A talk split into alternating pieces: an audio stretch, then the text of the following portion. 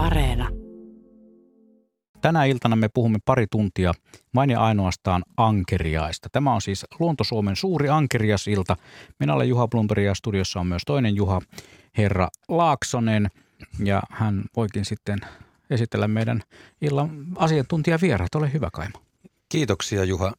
Näin on. Tämä on suuren suuri ankeriasilta ja voin sanoa, että nyt on luvassa sellainen lähetys, joka varmasti ei jätä ketään kylmäksi. Ankerias on meinaan kalalaji, joka on aiheuttanut keskustelua, pohdintaa, ajattelua jo koko tämän ajanlaskumme ajan ja ennenkin sitä. Siis kyse on niin jännittävästä kalasta, että enpä pysty oikein edes mainostamaan enempää. Meillä on asiantuntijana Luonnonvarakeskuksesta Jouni Tulonen, tervetuloa. Kiitos. Ja Ari Saura. Morjens. Aloitetaan historialla. Eli 300 vuotta ennen ajanlaskun alkua Aristoteles. Kaikki tietysti tuntevat tai muistavat hänet, vaikka eivät ole tavanneetkaan. Hän kirjoitti, että ankeriat syntyvät itsestään mudasta ja mätänevistä kasveista auringonvalon vaikutuksesta. Ja tämä teoria oli aika pitkään voimassa, hämmästyttävän pitkään. Ari. Niin, tosiaan Aristotelestahan tuli tämmöiseen johtopäätökseen sen takia, että se katseli tämmöistä kuivunutta kuivalla kaudella olevaa lammikkoa, joka pohja oli halkeilut ja kaikki pysty toteamaan, että ei siellä voi olla mitään elämää. Ja sitten kun sadekausi koitti ja lammikko täytti sade, täyttyi sadevedellä, niin sitten siellä oli ankeriaita, niin mistä muualta ne olisi voinut tulla kuin syntyä mudasta. Näin, aika selkeä johtopäätös ja sitä uskottiin tosiaan tämmöistä asiaa niin satoja vuosia. Ja sen Aristoteles kirjoitti jopa tämmöiseen opukseensa historia animalium, tämmöinen eläinopin, sanoisiko tämmöinen alkuteos.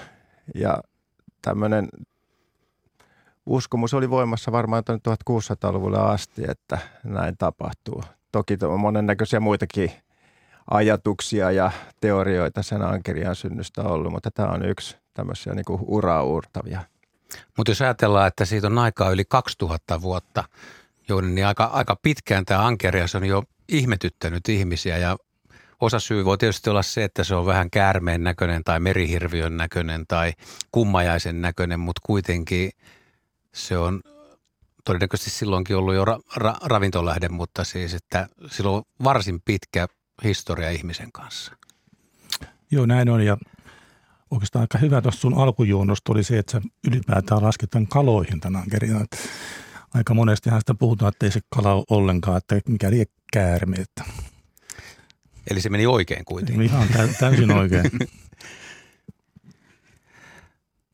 niin, aika innoissaan tämä herra Laaksonen on täällä studiossa selkeästi on ankeriasta opiskeltu ja tämän illan aikana mekin tulemme opiskelemaan varmasti tätä asiaa enemmän. Kuuntelijat saavat paljon lisätietoja. Meitähän voi luonnollisesti kysyä täältä studiojoukkueelta 020317600 on tuo puhelinnumero, johon voi soittaa. Mirjami vastaa puheluihin ja hyvillä kysymyksillä, hyvillä kommenteilla, hyvillä tarinoilla – pääsee ehdottomasti tähän mukaan. Meillä varmasti monella, ainakin tässä studiossa olevilla, on oma, omia ankerias-kokemuksia. Otetaanko Juha sellaisia vastaan, jos kuuntelijoilta löytyy meheviä tarinoita ankeriaista? Ilman muuta, ilman muuta otetaan. Mm. Onks, no, näillä kavereilla tässä on niin, kuin niin paljon, kun te olette tehnyt pitkään, pitkään tota Jounikin tutkinut, onko se 80-luvun alusta lähtien, että sä, sä olet ollut ankereiden kanssa tekemistä niin paljon. vuotta kyllä, joo. Mutta se ikimuistoinen niin. kokemus, mikä on, ei, ei liity niinkään töihin, mitä Arille jos aikaisemmin illalla kerroinkin, liittyy omaan lapsuuteen. Mulla ensimmäisen kerran ankeriata tapasin joskus kymmenen vanhana. Jostain kumman syystä rakensin pitkän siiman ja ajattelin jotain ahvenia ja haukia pyytää sitten kotijärvestä. Ja siellä tuli kaksi ankeriasta. Semmoisia ei nyt valtavan isoja, 60-70 senttiä pitkiä puolen kilon kaloja, mutta olihan ne valtava ihmetyksen aihe muillekin kuin minulle – ja nyt sitten vasta työuralla tuli katsottua näitä istutustilastoja. Löysin sieltä sitten maininnan, että sieltä muutama järvi yläpuolesta meidän kotijärvestä niin oli ankereita istuttu vuonna 67, että kymmenkunta vuotta myöhemmin siitä sitten mä pääsin niitä kalastamaan. Se oli ensimmäinen kosketus. Mikä sarilla? Ja mulla oikeastaan niin ankeriassa oli pikkupoikana siellä, sieltä retkeilijän kalaoppaasta se kummallinen, kummallinen kala, jolla oli tämä toukkavaiheet ja sitten nämä eri vaiheet, jotka oli siellä kerrottu. Ja sitten mä muistan kanssa, että meidän Mökkijärvestä puhuttiin, että siellä on ankeriaita.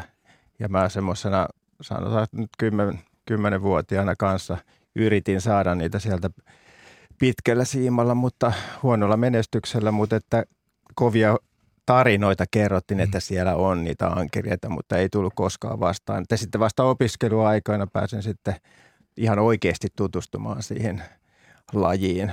Ja nyt myöhemmin sitten, kun mä oon tehnyt esimerkiksi näitä lohikalojen poikastuotantoarvioita sähkökalastamalla, niin niitä mä näen oikeastaan vuosittain. Esimerkiksi tuolla Kymijoen vesistöalueella, kun sinne tehdään istutuksia ilmeisesti vieläkin vuosittain, niin sieltä saa kyllä näiden poikaspyyntien yhteydessä niitä ankeriaita ja niitä pääsee ihan elävänä ihmettelemään. Mä en ole itse koskaan oikeastaan todellisuudessa niin kuin päässyt ankeriota kalastamaan, mutta semmoinen muisto on Ahvenanmaalta Kumlingen saarelta, kun isä sanoi, että tehdään tota pitkä siima ja ostettiin siimaa ja sitten laitettiin siihen tapsisiimoja ja koukkuja ja laitettiin kalanpaloja. Hän sanoi, että tota, tällä voi saada vaikka ankeriaan täältä. Ja tietysti oli lukenut ja nähnyt kuvia ja se, tämmöisestä mystisestä, salaperäisestä, isosta, erikoisesta kalasta. Ja sitten niin kuin sitä siimaa nostettiin seuraavana päivänä ja ahveni tuli, mutta koskaan ei tullut ankeriasta. Mutta tota, se on mun ankerias kalastuskokemus, mutta se on ihan riittävä mm. tällä hetkellä. Mulla on kanssa vastaavanlainen kokemus. Tosin sieltä pitkästä siimasta tuli ankerias ja se oli kyllä pikkupojalle. Mä olin varmaan ehkä kymmenen vanha tai jotain sitä luokkaa. Ja sehän oli vaikea sitten, kun se oli saatu sinne pesuvatiin tai sellaisen iso pesusoikkoon se ankerias – niin sehän ei meinannut millään pysyä siellä. Ja siinähän oli sitten tekemistä, että se, kun ei ollut kantta siihen soikkoon, sitten se joka tapauksessa sieltä se sitten saatiin rannalle ja siitä varmaan tehtiin jotain ruokaa silloin. Ja toinen tarina kertoo, tai muistelen semmoisen tarinan, että, että kaveri, joka oli varsin lahjakas kaikenlaisissa onkimis- ja muissa kalastuspuuhissa, niin onkimalla sai, sai ankeriaan erästä pikkujärvestä Mikkelissä ja – se oli suuren hämmästyksen kohde ja sitähän piti käydä sitten itsekin kokeilemassa, mutta eihän siitä mitään tullut. Särkiä sieltä vaan ö, tuli. Sen verran kun mainitsin tuossa äsken tuon ruoan, niin tähän ohjelmaan on turha soittaa siinä mielessä, että kyselisi ruokavinkkiä, kuinka ankeriasta laitetaan. Eikös ole näin? Sovitaanko tällainen täällä studiossa? Sopii. Lyödäänkö ensimmäiset faktat pöytään ja katsotaan, Anna mitä tulla.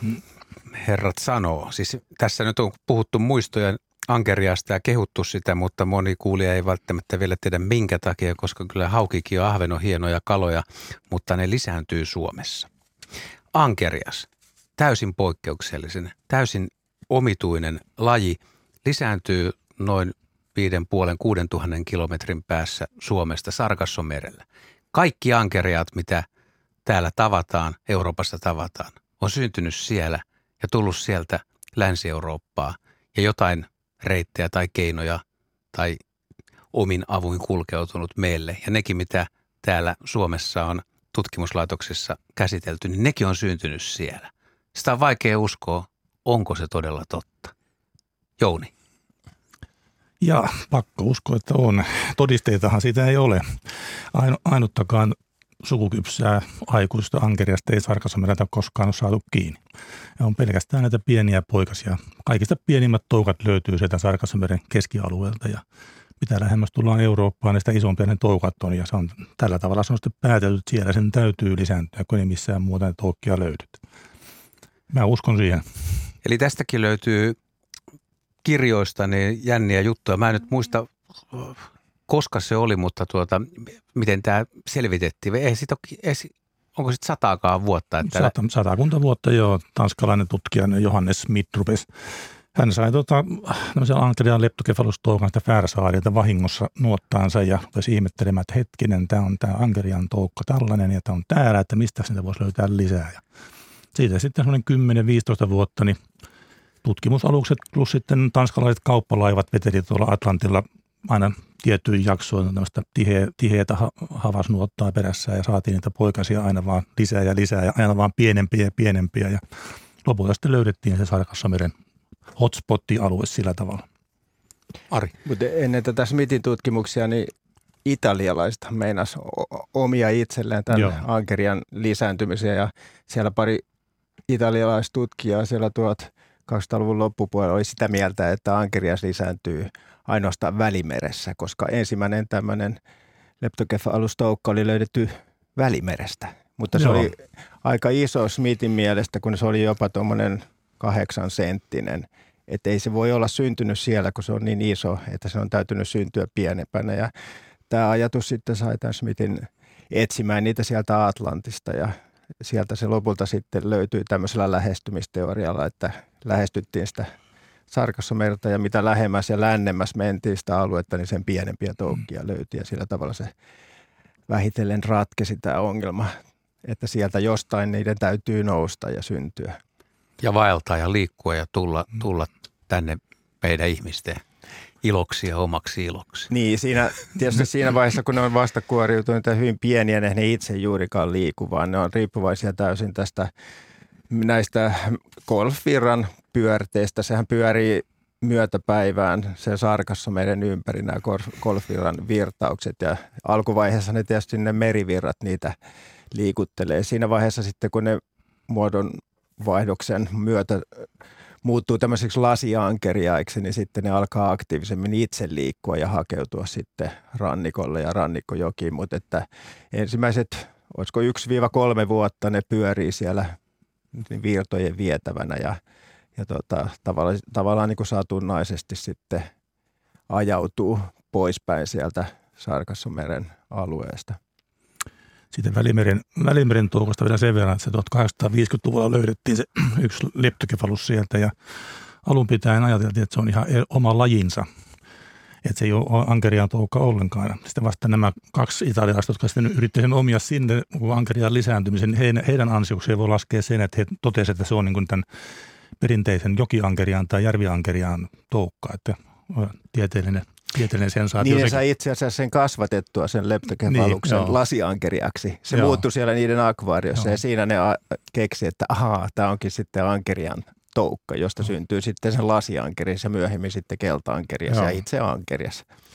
Mutta nykytiedolla tarina siis alkaa Sarkasso mereltä tai merestä ja päättyy sinne, minne se tämän ohjelman aikana päättyy. Mm. Juha, otetaanko ensimmäinen puhelu? Otetaan 0203 17600 on valinnut myös Janne. Terve.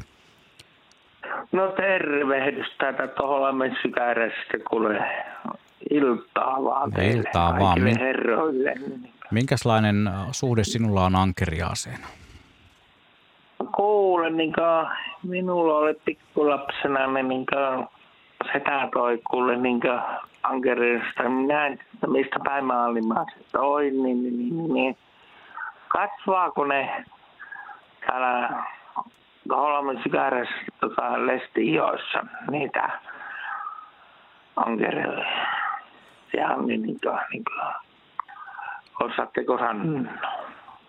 Lestioissa, kyllä. Se on ihan sillä ankerian levinneisyysalueella, ihan luontaisellakin levinneisyysalueella ja istutuksia on tehty paljon 60-luvulla, 70-luvulla ja myöhemminkin, että istutuksista on levitetty sitten hyvinkin laajalti.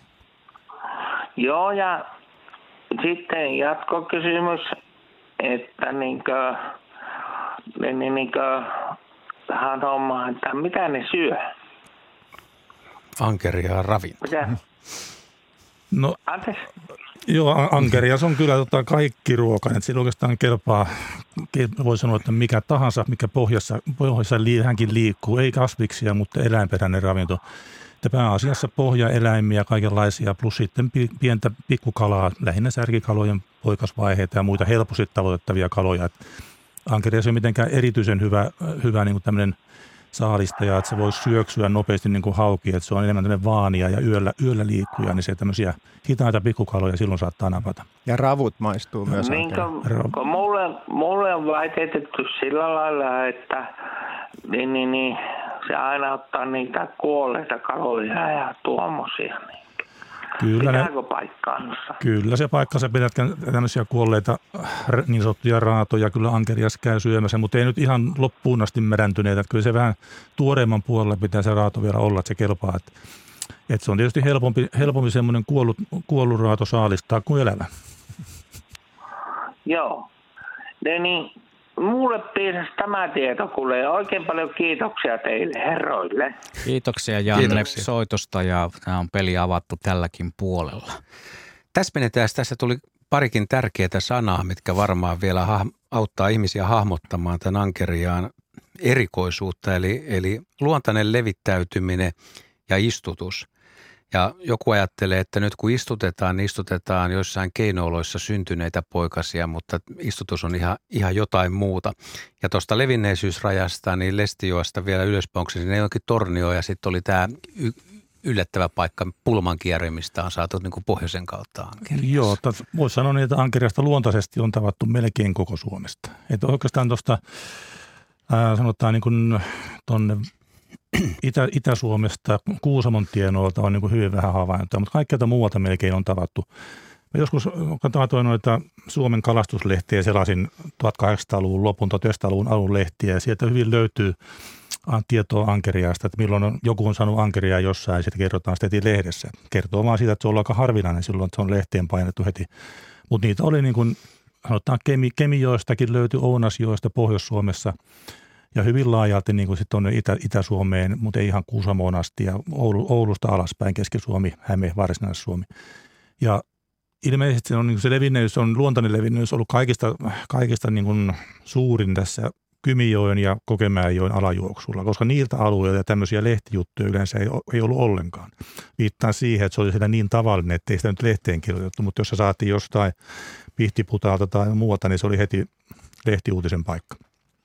Ja tietysti nämä, just nämä rannikkovesistöt, mm-hmm. että Itämerestä yhteys on ollut näihin, näihin vesistöihin, niin niissä se on tietysti ollut yleisempi, kun se on luontaisesti noussut. Niin sitten nämä sisämaavesistöt just siellä Kuusamon alueella, joilla ei ole tätä Itämeri-yhteyttä ollut, niin sinne ne sitten ehkä harvemmin Joo. on eksyneet. Kitkajärvestäkin on, on kyllä 1850-luvulta niin mikähän se nyt on se eläinoppikirja suomalainen, missä on mainintoja, että siellä olisi tavattu ankerias, mutta ne oli siinä, sitä epäiltiin jo siinä, että mahtaako tuo olla totta, eikä sitä ole koskaan sitten jälkeenpäinkään todennettu. Että. Onko ne muuten levittäytynyt luontaisesti sieltä jäämeren kautta jäämeren laskeviin vesistöihin? No ainakin se, mikä Pulmankijärvestä niin no se on, on ainakin, saatu, se on niin kuin varma havainto. Mutta onko Tenojoen vesistössä sitten muualla ollut? En ole ainakaan kuullut, että voisi koskaan sähkökalastusta tai missään saatu. Joo, niitä, tai sitten on... Norjan niissä Atlantin puoleisissa jäämeren laskevissa joissa. Kyllä se, kyllä se siellä esiintyy. Joo. Mutta tämä on ehkä vielä, tämä voi tuntua nyt joistain ihmistä vähän omituiselta, että mä väännän tätä vielä rautalangasta, koska itsekään en aikoinaan tahtonut uskoa sitä, että nämä kaikki yksilöt, nämäkin, mitkä nyt, mistä herrat täällä puhuu ja mitkä on vuosi, satoja, ehkä vuosituhansia täällä uinut, niin ne kaikki on tullut Sarkassomereltä. Ja ne kalat, mitä te olette käyttänyt tutkimusaineistona, niin nekin on tullut sieltä. Ne on vaan pyydystetty jostain pienempänä ja pantu altaisiin. Ne on tutkittu ja ne on voinut olla pitkään siellä altaissa. Niitä on päästetty toisiin altaisiin ja luonnon vesiin. Ja ne voi olla siellä 50 vuotta ja ne ei lisäänny. Ja sitten ne on joko siellä, tai sitten jos ne otetaan, pyydystetään ja päästetään takaisin, niin saattaa lähteä uudestaan sinne Sarkassonmereen. Onko tämäkin totta? Kyllä, pääpiirteissä. Mutta oikealla jäljellä. Ja sitten vielä tästä Sarkassomerestä, niin sehän on itse asiassa aika epämääräinen kes- käsite, koska sehän on vaan semmoinen iso golfvirran keskellä oleva meripyörre, joka itse asiassa, sehän vähän liikkuukin koko ajan. Että sillä ei ole mitään selkeitä reuna-alueita, vaan se on semmoinen pyörä, joka riippuu näistä merivirroista, että missä kohtaa sitä pohjoisen Atlantin länsiosaa se kulloinkin se, ihan se ydinkeskusta on. Ja tota, se on vähän mystinen paikka sekin. Ja siellä, sehän pintakasvusta siellä kasvaa semmoista, semmoista sarkassium-levää myöskin, joka peittää lähes koko sen, koko sen, tota, sen sarkasomeren ydinalueen, hirveän laajan alueen. Sehän on joku 8,5 miljoonaa neliökilometriä koko se Sarkassomeren alue. Ja tämä levähän on semmoista tota, tietynlaista levää, että se on osittain siinä pinnan yläpuolella ja haihduttaa runsaasti vettä. Ja sen takia se Sarkassomeren alue on hyvin semmoinen niin kuin sumuinen ja sateinen alue. Ja siellä varmaan siellä leväkerroksen alla on, siellä on itse asiassa aika pimeää. Se on siinäkin mielessä aika mystinen paikka ja sitä paitsi siinä on aika paljon vettä siinä kohtaa, missä oletetusti mm, ne ankeriaat. Viitisen tuhatta metriä. Niin, viitisen kilometriä ja se lisääntyminen saattaa tapahtua jossakin siellä kukaan ei ole löytänyt niitä lisääntyviä ankeriaita mm. koskaan siellä. Ihminen on käynyt että... kuussa, mutta ei tiedä mm. tästä. Niinpä. Toukat, toukat ilmaantuu sitä 200-300 metrin syvyydessä suurin piirtein ne pienimmät, että epäillä, että jossain niillä syvyyksillä se voi olla se kutu, mutta ei sitä ihan varmaksi osata sanoa. Niin sitäkään ei tiedetä, ei ole sitä ankeria mätiäkään ei. löydetty, että onko se kelluvaa, nouseeko se ylös vai painuuko se pohjaan. Useinhan näillä tämmöisillä peläkialissa kutevilla kaloilla se mäti on kelluvaa, mutta tästäkään ei ole mitään mm. tietoa, että on löydetty vain niitä toukkia. Se on hienoa, että on vielä paljon paljon selvitettävää ja tutkittavaa. Vaikka ankeriasta tiedetään paljon, sitä on tutkittu, niin vielä on pieniä arvoituksia. Se aluehan on aika laaja, että se on, kutualue on noin 2000 kilometriä pitkä pidästä länteen, että ei se, jos, jos sinne mennään niitä aikuisia sukukypsiä naaraita ja koirata troolaamaan, niin aika sattuman varastoon saada semmoinen saaliis, että sen pieni lieventävä asia haarataan tutkijoille. Kuulostaa lähinnä semmoista Erik von Dänikkenin Bermudan kolmio jutulta, mutta tämä on varmaan kuitenkin tosi. Täytyy uskoa siihen, koska täällä niin kirkkain silmin asiasta todistetaan. Nyt me otetaan Kari Iitistä mukaan lähetykseen. Terve Kari. No terve. No ja niin. hyvää iltaa kaikille. Sitä samaa. Ole hyvä. Joo, tota, muistan pikkupoikana tästä semmoinen, sanotaan 50, 55 vuotta takaperin, niin Lepsämässä tuolla Klaukkalan kupeessa niin on, oli sellainen joki ja on se varmaan vieläkin siellä, niin vielä tota, oli Herne Peltosen joen reunalla ja tota, siellä miehet teki sillä tavalla, että en tiennyt silloin, miksi ne tekee sitä, mutta myöhään illalla pimeän jo tultua, niin tota, ripattelivat koivutuhkaa joen siihen penkereille ja hernepellon väliin. Ja kun aurinko nousi, niin ne kävi keräämässä ankeriaita sieltä. Et mistä tämä johtui, tämä että ne ankeriaat jäi siihen niin kuin sen tuhkan viereen. No niin. Joo. Mielenkiintoista. Mikä, mikä se, tämä että mikä se tuhkan funktio siinä on, että tota, se on, tämä on hyvin yleinen, yleinen kertomus kyllä, että just Hernemaa tai joku muu alavalla paikalla oleva kasvimaa, että ankereita on sieltä tavattu vimeiden öiden jälkeen.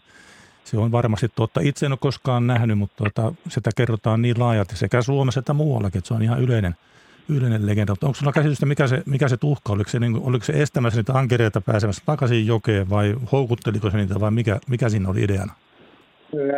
Se esti niitä menemästä takaisin jokeen, että ne jäi niin kuin pyörimään siihen tuhkan viereen. Että, ja joskus on kuullut tämmöisen väittämään, että se niin kuin katkaisi niiden sen hajupolun, millä mm. ne liikkuu, tai limapolku, miksi sitä nyt voidaan sanoa. Niin, ja sen takia ne jää siihen tuhkan eteen pyörimään ja Joo, kyllä. ne vaan kerättiin sieltä. Kyllä toi kuulostaa niin kuin periaatteessa ihan uskottavalta selitykseltä, että olisi kiva vaan päästä itsekin joskus näkemään, että Mulle on aikanaan Vanajanselän rannalla on samanlaista tarinaa kerrottu, että keväisin, keväisin pelto, pelloilta kerättiin ankeria, että otettiin kuivaa hiekkaa ämpäriä ja lähdettiin ankeriastamaan.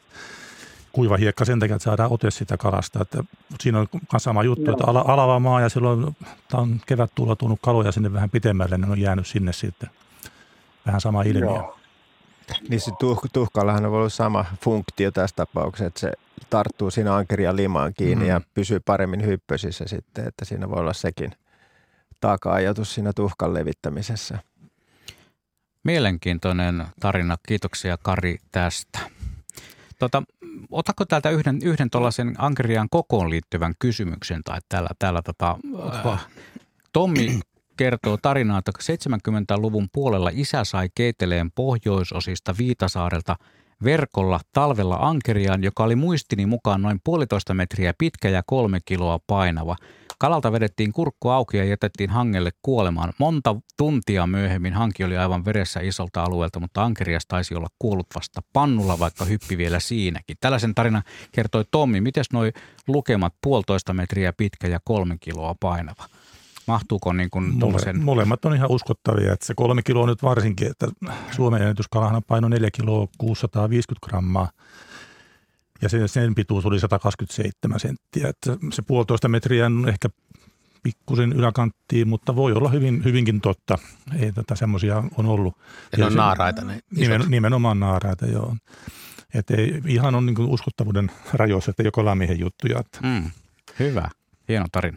Pitäisikö meidän käydä vielä, vielä läpi tämä nimenomaan vähän niin kuin ehkä ankeriaan koko ja ikää, koska nyt on kyse myös niin kuin kalamaailmassa tai yleensä eläinmaailmassa niin kuin aika, aika, aika, aika mahtava ikäisestä lajista. Ja Ari tuossa aloittelikin jo, että siis kun ne tulee ne toukat valuu hiljalleen tai tulee merivirtiön mukana Länsi-Eurooppaan ja tulee lasiankeriasvaihe, siitä muuttuu keltaankeriasvaiheeksi. No, se on vielä niin kuin tavallaan nuori, mutta miten, miten tästä niin kuin eteenpäin aikuistuminen ja sitten tiedetäänkö esimerkiksi sitä, että minkä ikäisenä mahdollisesti koiras ja naarasankeria olisi parhaassa lisääntymisiässä, jos ne lähtee sinne takaisin? Se on, joo, ikä vaihtelee aika paljon, mutta enemmänkin voisi puhua, että missä koossa ne on niin parhaassa iässä. Että se on, riippuu paljon siitä, että mihinkä ne on nousemassa, onko ne Etelä-Euroopassa vai täällä pohjoisessa. Että selkeästi täällä Pohjois-Euroopassa ja niin kuin Baltian, tai täällä äh, Itämeren piirissä, niin Suomessakin niin kalat kasvaa jonkun verran hitaammin kuin tuolla etelämpää tietysti, kun on vähän viileämpää. Mutta ne kasvaa, kasvaa hitaasti, mutta ne kasvaa taas pitempään kuin tuolla etelässä. etelässä. Että saattaa viipyä tällaisen 20-25 vuotta ennen kuin lähtee kudulle ja ne ehtii siinä iässä kasvamaan kuitenkin isommaksi kuin mitä on sitten ne nopea kasvut siellä etelässä kasvanut. Että nämä meidän, meidän kalat on niin kuin siinä mielessä tosi, tosi hyviä kutukaloja, arvokkaita, koska ne on yleensä aina isoja, kun ne lähtee vaeltamaan. Keski, keskipaino on tuossa esimerkiksi tuolla Lahden vesijärvestä, mitä on pyydetty, niin on puolitoista kiloa. Että se on niin kuin puolitoista kiloa tai jossain Keski-Euroopassa, Etelä-Euroopassa, niin se alkaa olemaan se maksimikoko, mitä näissä kaloissa on. Joo, sehän kuulostaa ihan loogiseltakin, että kun ni, niillä meikäläisillä ankerilla on kuitenkin huomattavasti pidempi matka, että mm. kannattaa mm. kasvaa isommaksi, että sitten kuitenkin se kutuvaellus sitten sinne Sarkassomeren alueelle, niin sehän tehdään syömättä. Mm. Että lopetetaan syöminen ja uidaan ihan sitten energiavaroilla, rasvavaroilla, mitä on kerätty sen elämän aikana. Niin siinä täytyy olla jonkun verran niitä energiavaroja, että jaksaa sen 6000 kilometriä – uida ja sen lisäksi kehittää naaraat sen mädin ja vielä kuteakin kaupan päälle sitten viimetteeksi siellä. Ja, ja ihan niille sitten käy, että kaikki ankeriat kudunsa jälkeen ne katoaa johonkin, että kahteen kertaan kutevia ankeriaita mm. eikä ole koskaan ollut olemassakaan. Mutta jos kerran vaan käy kutemassa, niin sittenhän ei ole niin kiirekkään, että se, että jos on 30-50 vuotta jossain – suomalaisessa järvessä, niin ei ankerialla vissiin sit ole niin kovin kiire. Ei, sitten voi pari-kolme vuotta ihan uiskennella mm, rauhassa no. siinä. Sehän on vähän niin kuin, vähän niin kuin lomamatka. Joo, että ankerilla ylipäätään kaikissa ominaisuus on valtava vaihtelu koossa ja pituudessa ja iässä. Ja varmaan se on niin kuin evoluution myötä tullut tänne sopeumaan, että se sopeutuu kaikenlaisiin olosuhteisiin, että aina löytyy kaloja, jotka selviää jossakin. Et siinä mielessä on vähän tota ihmeellistäkin, että se on nykyään muuttunut äärimmäisen uhanalaiseksi, miten ihmeessä. Että Isketään täältä yksi anekdootti. Ihmisiä kiinnostaa aina vanhimmat ja nuorimmat ja isoimmat ja kauneimmat. Puttevanhusankeriaiden ikäennätys ainakin toistaiseksi, kun tätä on kirjoitettu, oli ruotsalaisella Putella, joka vietti 88 vuoden elämästään osan kaivossa, osan akvaariossaan. Putte ei kuollut luonnollisesti vanhuuttaa, vaan odottamaan kyllästynyt kalatutkija otti sen lopulta päiviltä.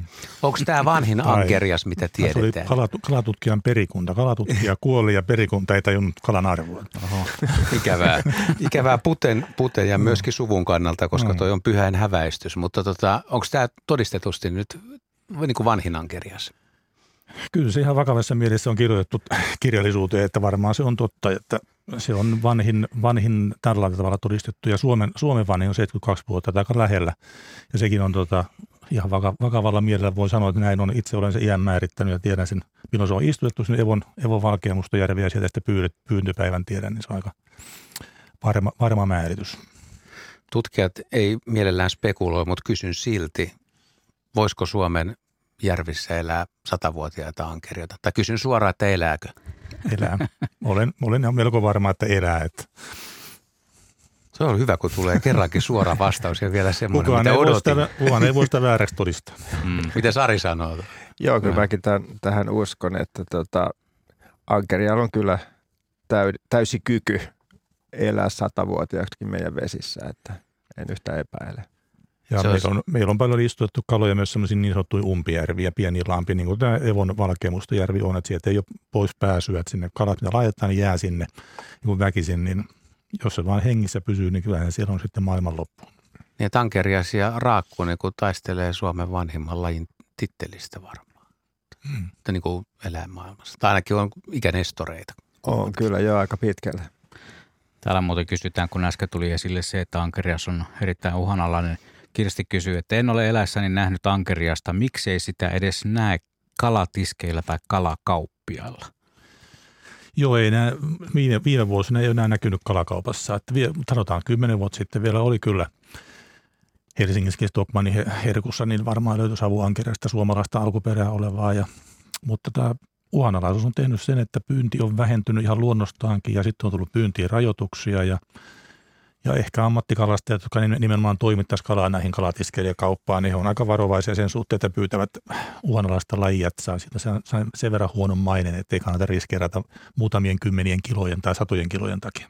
Siinä ei kuitenkaan ole mitään sanktiota, että jos ankeriaan saa ja pistää sen myyntiin, tai ei, saako no, ottaa ankeria? No, ankeriassa tällä hetkellä se on täydellisesti rahoitettu niin kuin lokakuun alusta tammikuun loppuun, mm. talviaikana. Vähän kuulostaa hassulta meikäläisittää, mutta tota, tällöin on rauhoitus päällä. Jos siihen, jo siihen aikaan ankeriaan pyytää ja pitää tai laittaa sen myyntiin, niin siitä saa sen suojeluarvon mukaisen seuraamusmaksu, joka on 3510 euroa per kala, että tätä kannattaa miettiä. Kallis herkku. Mm. Kyllä, kyllä. Niin, että tässä viimeisimmässä uhanalaisuusarvioinnissa, joka tehtiin Suomessakin 2019, niin Ankerias arvioitiin äärimmäisen uhanalaiseksi. Eli se on se korkein uhanalaisuusluokka. Eli jos siitä vielä uhanalaisuus uhanalaistuu, niin silloin se katoaa kokonaan luonnosta se laji. Eli kyllä se ihan niin kuin vakavan asian äärellä ollaan.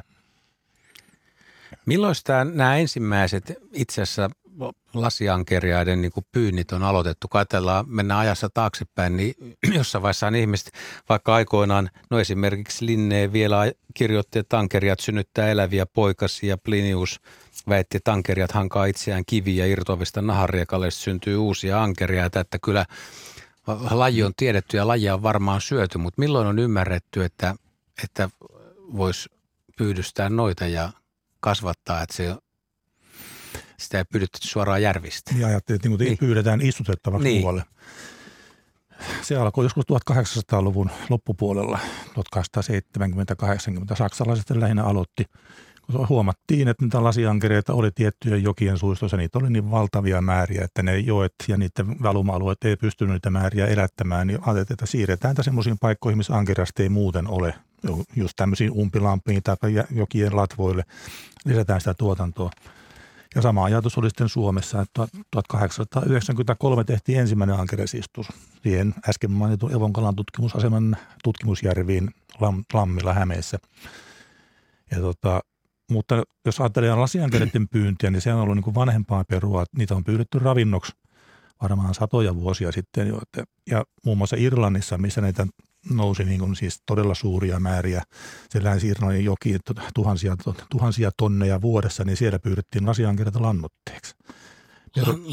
Keväinen nousuaika oli keväällä samaan aikaan, kun perunapeltoa isotettiin perunaan ja samaan vakoon laitettiin sitten lasiankeria, että siinä on fosforia mukavasti. Että, että tällä tavalla niin, niin paljon niitä joskus on ollut koska sitten keksittiin se, että niitä voisi kasvattaa isoiksi ja sitten jalostaa tavallaan niin arvokkaampaan muotoon. Eli ihan täyskasvuisiksi ruokakaloiksi. Ihan, ihan viljely, Niin, koska se... No sekin on aika, niin aika vanhaa, joskus 1930-40-luvulla niin kuin Japanissa, että siellä on ankerias on paljon suositumpi ollut siellä kuin Euroopassa ehkä koskaan. Että siellähän se aviljely alkoi. Napataanpas tähän kohtaan Jussi Helsingistä mukaan lähetykseen. Terve Kaima. No niin, terve, terve. Asiani liittyy tämmöiseen lapsuuden muistoon Kymijoelta. Kuuluuko? Joo, kuuluu oikein hyvin, kerro vaan. Ja vaarini kanssa olin usein pyytämässä ankeriaita. Ja kun ne tuotiin järveltä talon pihaan, niin ne lähtivät ruohikossa pyrkimään sinne tulosuuntaan. Ja Vaareni sanoi, että, että ankerias lähtee aina vettä kohden takaisin. No, siinä olisi ollut pihalla mahdollisuus mennä myös lähemmäs, lähemmäs järveä, mutta, mutta lähtivät tosiaan, sen olen nähnyt, että ne lähtivät siihen suurin piirtein tulosuuntaan. Pitääkö tämmöinen paikkansa? Oliko se tota, mihin suuntaan viettävä maa sillä kohtaa? Oliko se, viettikö se samaan suuntaan, minkä ne ankerat lähti vai ruvesiko ne nousee vastamäkeen? Ei, kyllä, ne, kyllä se oli vähän viettävä tai Joo. suhteellisen tasa, tasainen. Kyllä se vähän vietti siihen ja siihen suuntaan, että Joo, kyllähän tämä... Että olisiko tämä vaan sattuma? No sinä, sattuma sinällään, mutta, mutta tota, kyllä Ankeria saanut elää aika mukavasti maalla jonkun aikaa, varsinkin jos on kosteita, että vaikka sata, satanut ja ruohikko on märkää tai maa on märkää, niin saattaa kyllä tuntikausia yrittää liikkua johonkin suuntaan. Ja kyllä se yleensä menee sinne, missä on niin kuin alamäkiä, alamäkiä kohti, että harvemmin se lähtee niin nousemaan ylöspäin. Vaikkakin kyllä tota, näistä vaellusankereista, jos sanotaan, että jos on johonkin jonkun padon tai um, umpijärveen istuttu, niin jos on matala kannas, niin ne saattaa sieltä nousta, nousta pois. Ja silloinhan ne menee vähän matkaa myös ylö, ylä, ylöspäin, ettei pelkästään alamäkeen. Joo. Eli tämä toisin sanoen juttu on sitten tarina ja, ja vaaristaja ja semmoinen muisto, että, että välillä isompi an, ankerias lyötiin kalakirveellä veneen laitaan, jotta se ei päässyt karkaamaan. Joo, toi on hyvin tavallinen tapa ollut. Joo, mutta kiitos teille. Kiitos Jussi soitosta ja 020317600, nehän ne on ne numerot, jolla pääsee tähän lähetykseen mukaan. Meillä on tuommoinen yhdeksän minuuttia aikaa merisäähän. Luenpa teille yhden tarinan vuodelta 1956. Helena kirjoittaa näin, että ensitapaaminen Ankeriaan kanssa oli vuonna 1956 Espoossa Pentalan saarella – Isäni oli yhteiskunnallisesti valveutunut ja kävi auttamassa ihmisiä erilaisissa viranomaisasioissa. Olimme taas kerran sisarini ja kahden serkun kanssa mukana isän kanssa tällaisella avustusreissulla. Me lapset jäimme saaren rantaan kalastamaan siksi aikaa, kunnes serkkuni Martin onkeen tarttui kala ja mimmoinen kala. Me lapset olimme peloissamme, kun näimme ongessa käärmeen ja ryntäsimme hakemaan isän apuun. Hänen kanssaan tuli myös saaressa asuva mies, jota isä oli auttamassa ja hän kertoi, että kyseessä oli harvoin ongella saatava ankerias. Ja ankerias irrotettiin koukusta, laitettiin ämpäriin ja kansi päälle. Ankerias jäi saareen, kun lähdimme saaresta pois. Tällaisen tarinan vuodelta 56 kertoi meille Helena. Joo, tämä Pentalahan sijaitsee Espoonlahdella ja tota, sieltä kyllä ihan vielä niin kuin viime, viime vuosikymmeninäkin on pyydetty ankeriaita pitkällä siimalla, johtuen ehkä siitä, että sinne Espoonlahteen laskevissa vesistöissä, esimerkiksi Espoonjoen ja Mankinjoen vesistössä, niin on tehty näitä ankeriaisistutuksia ja varmaan osa niistä ankeriaista on sitten valonnut sinne Espoonlahteen asustamaan. Että uskoisin, että näissä 50-luvullakin saaduissa ankeriassa niin on varmasti jo istutusperäisiä kaloja ollut mukana, mutta ihan viime vuosiin asti sieltä on pyydetty sieltä alueelta pitkillä siimoilla ankereita. Tosin yhä harvenevassa määrin niitä saadaan, mm. mutta että joka tapauksessa lajistoon se on kuulunut siellä päin. Pia kysyy täällä, että kun herrat varmasti on, on tutkimustöissä joutunut pitämään tai päässyt pitämään ankeriata käsissään, niin miltä tämmöinen ankerias kädessä tuntuu? Se on limane ja pienisuomunen, mutta mitä, mitä siitä voi sanoa? Jäntevä ja lihaksikas. Joo, jo, ihan mu- miellyttävää, että onhan se lima, limaa jää käsiin, mutta tota, senhän saa pesemällä pois. Että ei mutta onko se pehmeä? No onhan se, se ei ole sillä tavalla, se on hyvin sileä, kun sinne suomut on sillä ihan sieltä piilossa, että ei ole karhea pinta, että hyvin liukas, liukas ja limainen, mutta ei nyt voi sanoa pehmeä, se on sen verran lihaksikas kala, että se on kyllä hyvin jäntevä, että lihaskimppu. Että jos on tuonne kahden, kolmen kilon painoinen ankerias, niin siinä kyllä aikuinen mies tehdä aikamoiset temput, saa sen pidettyä niin kuin käsissään. Että.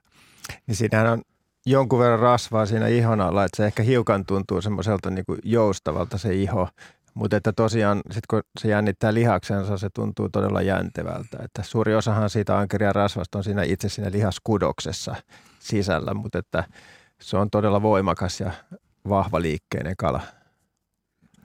Mitäs ankeriaa aisteista voisi sanoa, että jos, kuinka se näkee?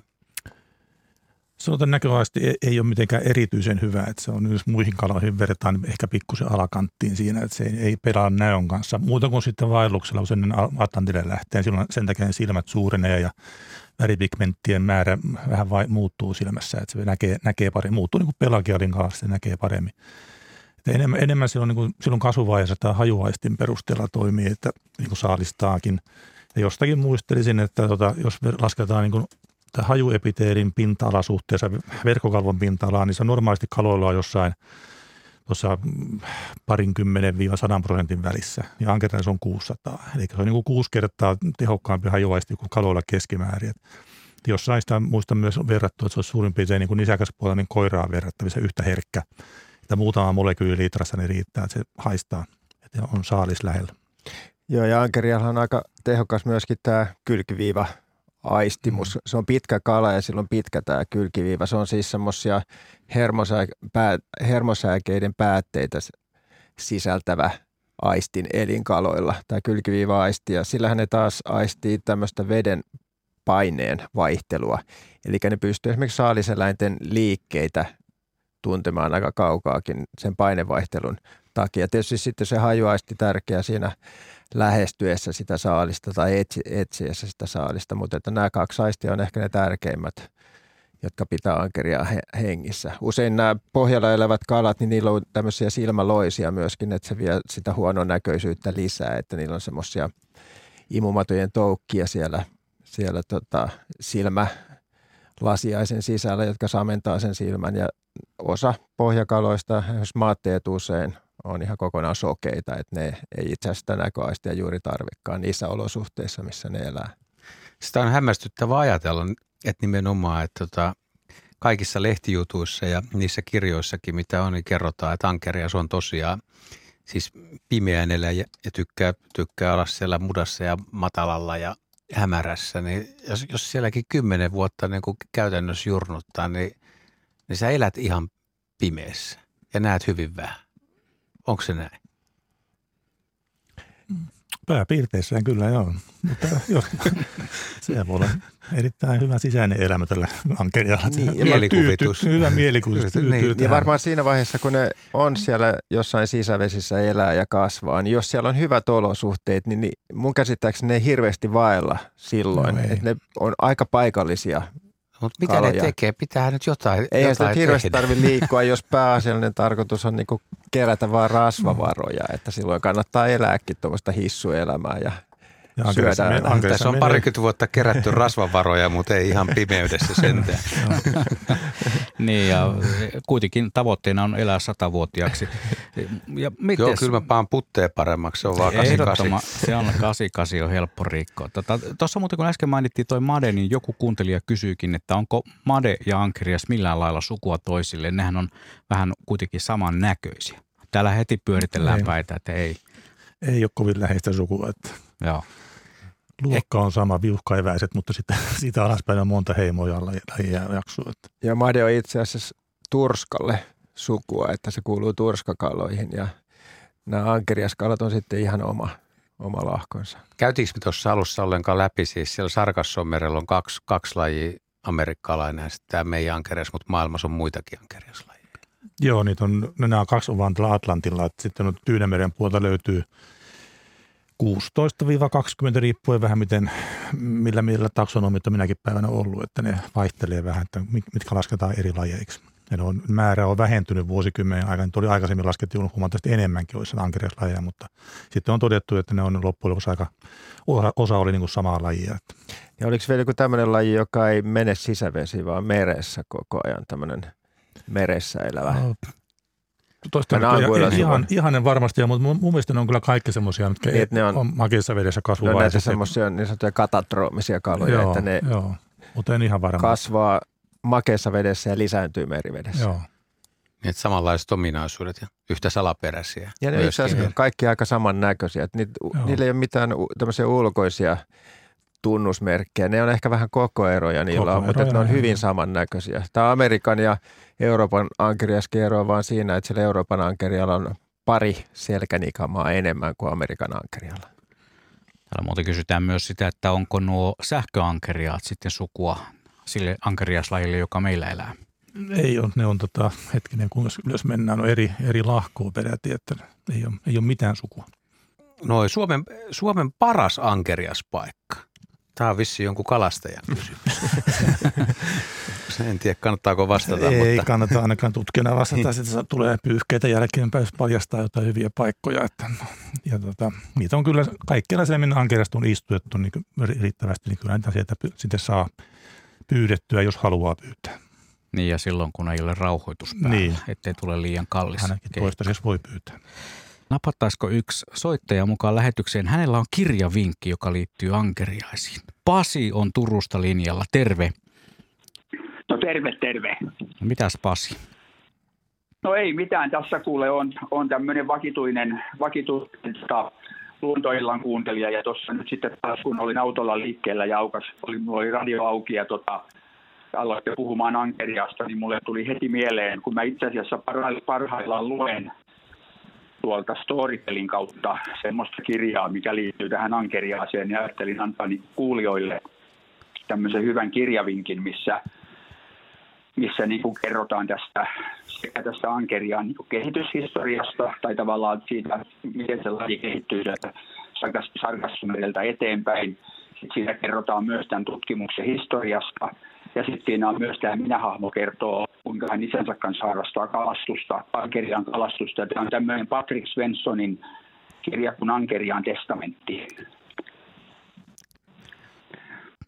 Siinäpä oivallinen kirjavinkki. Minusta tuntuu, että täällä studiossa on yksi kappale tuota kyseistä kirjaa ja palavasilmäinen herra Laaksonen on tuon kirjan äärellä viihtynyt jonkun aikaa. Kiitoksia Joo. Pasi äärimmäisen paljon. Tämä oli hyvä vinkki. Kiitos sulle soitosta. Joo.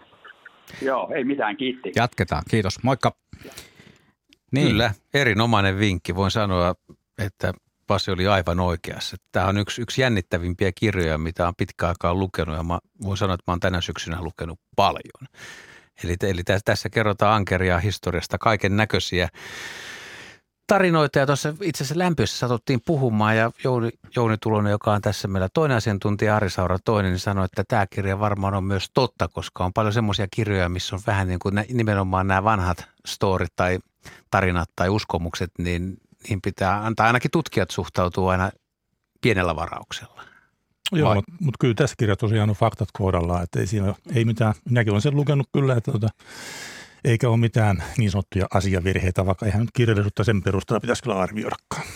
Voinko mä siteerata täältä yhden pienen pätkän, mikä Ole voi hyvä. vähän raflaavat. Siis tämä kirja ei siis kuvaa tällaista, mutta tämä jäi vain mieleen.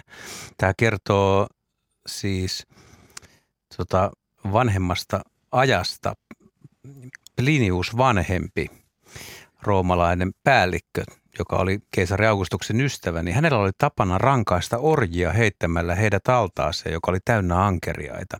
Verenhimoiset kalat täyttivät vatsansa orjilla, minkä jälkeen ne tarjoltiin Vedius Pollion vieraille oikein rasvaisina ja ylellisenä herkkuna. Tässä on äh, story tai juttu, mikä, mikä herättää heti, että hetkinen, eihän tämä nyt voi pitää paikkaansa, mutta siis No joo, to, toi oli ehkä, vedän takaisin sen verran, että ihan, ihan kaikki faktat ei välttämättä ole kohdallaan. Tämä verenhimoinen ankerias kuulostaa kyllä aika hurjalta. Mun kokemuksen mukaan se on mitä leppeä ja lempein kala. Että, mutta, mutta jos ne orjat on ollut kuolleita ja niitä no ankeriaita on. on paljon, niin tämä tarina voi kuitenkin olla tosi. Joo, mutta mitenkäs kuolleita rankaista? Aa, tämä meni näin vaikea filosofian puolelle. Mutta kyllähän tietysti tämä tarina voi olla tosi mm. siis kerrottuna, mm. vaikkei semmoista ole oikeasti tapahtunut, mutta tarinat hän ei välttämättä ole tosia, kunhan ne on hyviä. Sehän on tarinan mm. yksi perusoletus. Tässä kirjassa muuten kuvataan myös sitä, että ankeri on aivan toista kuin esimerkiksi lohi, joka kiiltää ja välkkyy ja hurjastelee kaistapäisillä vaelluksilla ja vaarallisilla ilmalennoilla. Lohi vaikuttaa mielestäni itserakkaalta ja turhamaiselta kalalta. Ankeris antaa hyvin vaatimattoman kuvan itsestään. Se ei tee olemassaolostaan suurta numeroa. No, tämä pitää kyllä paikkansa. No näitä löytyy laidasta laita ja tässä kirjassa myös kerrotaan se, että miten aikoinaan brittiläinen siirtokunta uudisasukkaat on meidän Pohjois-Amerikassa kuolla nälkä ja tuberkuloosi ja kaikkeen muuhunkin ongelmiin ja sitten paikallinen ihminen on näyttänyt niille hyvän ankeriaspaikan ja se ankerias on pelastanut tämän siirtokunnan. No, se tästä kirjasta, mutta nyt ollaan tosiaan, tosiaan taas tässä Ankeria sillassa ja historiaa, biologiaa, tunteita ja tunnetta ja tällä jaksolla tulee myöskin sitten taloutta ja politiikkaa myös mukaan tähän, koska ankerias on, se on sellainen laji, jonka ympärille pyö, siellä pyörii isot rahat. Eikö näin voi sanoa? Kyllä, joo. Aikaisemmin pyöri ehkä niin kuin siinä kalastuksen ja saaliiden ja viljelyn ympärillä se isot rahat enemmänkin. Nyt se nyt ikävä kyllä viime vuosi, viimeisen kymmenen vuoden aikana on pyörinyt sitä salakaupan puolella ja sen, sen ylläpitämän taloudellisen toiminnallisen ympärillä. Että se on tässä muutama vuosi sitten esimerkiksi Europol arvioi, että sen salakaupan niin arvo on noin 2,5 miljardia euroa. Mm-hmm. Enkä, mikä perustuu pelkästään tähän Euroopan ankeriaan salakuljetukseen. Viedään Aasian markkinoille lähinnä Kiinaan kasvatettavaksi salaa ankeriaan poikasia ja ne menee sitten Japanin markkinoille, myydään sitten ruokalaksi. Et lopputuotteiden arvo on sitten tuo, tuota luokkaa. No jos me nyt se käsitellään vielä tarkemmin tässä, niin siis onko se, onko se niin, kuin niin että näitä lasiankeriaita nimenomaan vai mitä pyydetään Länsi-Euroopasta? Onko se Britteen saarilta, Ranska vai Espanja edustalta ja miten, miten niitä voidaan niin kuin pyydystää salaa, ettei sitä pystytä valvoa? Alueet on aika laajoja kuitenkin ja väkeä on paljon liikkeellä. Suurin osa pyynnistähän on, on varmaan, niin kuin, tai suuri osa pyynnistä on ihan laillista ja lisenssoitua, varsinkin Britteen saarilla – ja Severnjoen suistossa, mistä Suomeenkin ankerian on tullut viimeiset 30 vuotta, niin se on hyvin säänneltyä ja tarkkaan katsottua. Siellä on 300, 300 ankerian pyytäjää, jotka se on tämmöistä vähän artesaanityynistä touhua, että käsihaaveilla pyydetään hyvin hellävaraisesti, että se on kuolleisuus siinä prosessissa on tosi pientä. Sitten kun mennään tuonne kanalin toiselle puolelle, Rans- Ranskan puolelle, niin on sitten pikkusen krouvimmat menetelmät ja tehokkaammat. Ne pyydetään pienillä, pienillä troolareilla ja tiheillä nuotilla, joissa ne alat joutuu painautumaan sinne pussin pohjalle ja osa kuolee. Että tulokset ei ole yhtä hyviä siinä. Että kyllä se on sanotaan, jos sitä vertaa johonkin, mitä Suomessa on totuttu, niin kun tämmöinen kuoreen pyynti jossain kaivannon kanavalla keväällä on vähän samantyyppinen tapahtuma kuin lasiankeriaan pyynti siellä Sevenjoilla. Että, sinne, että äijät kertyy rantaan valojen ja haavien kanssa ja pyytää tai sitten yö, yöaikaan niin muutaman kilon per tyyppi ja sitten myy, myy ne sinne välittäjälle. Mutta jos tämmöistä massaa pyydetään paljon, niin osa tai tietysti pyritään, että ne pysyy hengissä. Ne viedään sitten jonnekin ja niitä kasvatetaan ja ne myydään isompana vai käytetäänkö ne jo pienenäkin vai onko siinä tarkoitus, että se kasvatetaan isoksi, niin saa vielä enemmän rahaa? Kyllä se nykyään on hyvin vähäistä, että ne syödään suoraan näitä lasiankeria. Se oli vielä muutama kymmenen vuotta sitten hyvin tavallinen ruokalla jossain Espanjassa ja Etelä-Ranskassa, että suoraan lasiankeriasta paistettiin tämmöisiä lettusia tai jotain muuta, mitkä syötiin. Että nyt, nyt ne on niin kalliita, että ei niihin enää ole varaa. Että no, kyllä ne menee istutuksiin tai lähinnä viljelyyn ne kaikista kalleimmat poikaset. Mutta eikö Aasian maissa vielä syödä lasiankeriastakin, että se on tietyn lainen statusruoka siellä. Voi olla sitten, mutta ja voi no, nostaa jotain tiet, tiettyjä tota, no niin, omina, miehisiä ominaisuuksia esimerkiksi tämmöinen lasiankerian syöminen. Ajattelin, että esimerkiksi vuonna 2018 Japanin ankerian poikaset ja lasiankeriat maksoi 26 000 euroa kilo, mm. kun ne meni viljelyyn. Että siinä kilosta nyt ei kovin montaa lettua saat, pitää mm. tosi varakas, että pystyy osoittamaan tämän. Statuksensa. Niin. Mm. Ja Euroopan ankeriasta maksettiin samaan aikaan se 8000 euroa siellä, siellä markkinalla. Että kun vertaa siihen, että Eurooppaan menevät istukkaat maksaa sen, mitä se pyytäjä saa, niin on 200-300 euroa. Eli 20-kertainen hinta, kun sala, saa salakauppaan sinne Kiinaan myytyä, niin se houkuttelee ei, kyllä. houkuttelee. Mm nyt voi sanoa, että Bloombergkin pyörittelee jo täällä silmiä, että hänen matematiikallaan tämä menee jo ihan niin kuin korkealentoiseksi. Täysin, täysin yli ja tietysti aina ihmetyttää ihmisen ahneus ja kaikki luonnosta välittämättömyys ja sellainen. Mutta otetaan hei lähetykseen mukaan nyt Antti Joensuusta. Terve. Terve, terve. Minkälaista ankerias-asiaa sinulla?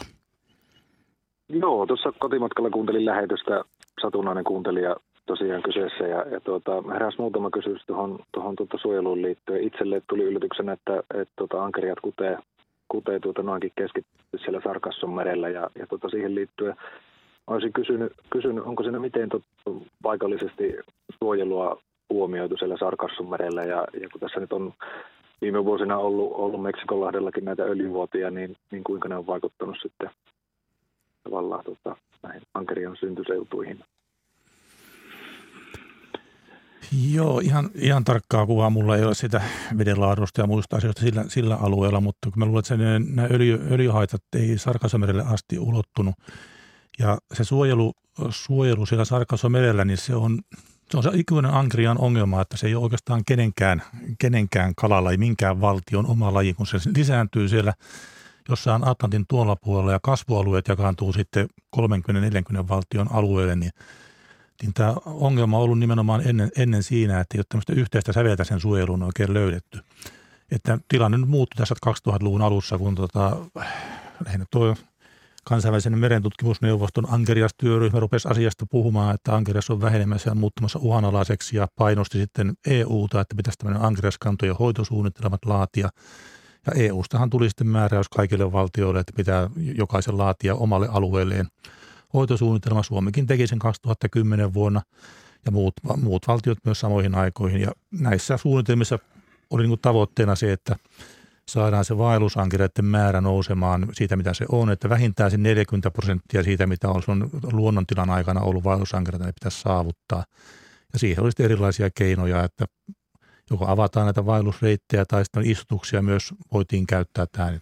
Että monenlaisia, monenlaisia juttuja on. Mikään, mikään niistä ei kohdistu suoraan sinne Sarkassomerelle, että ne on, se, poikaset on siellä vähän oma onnensa nojassa.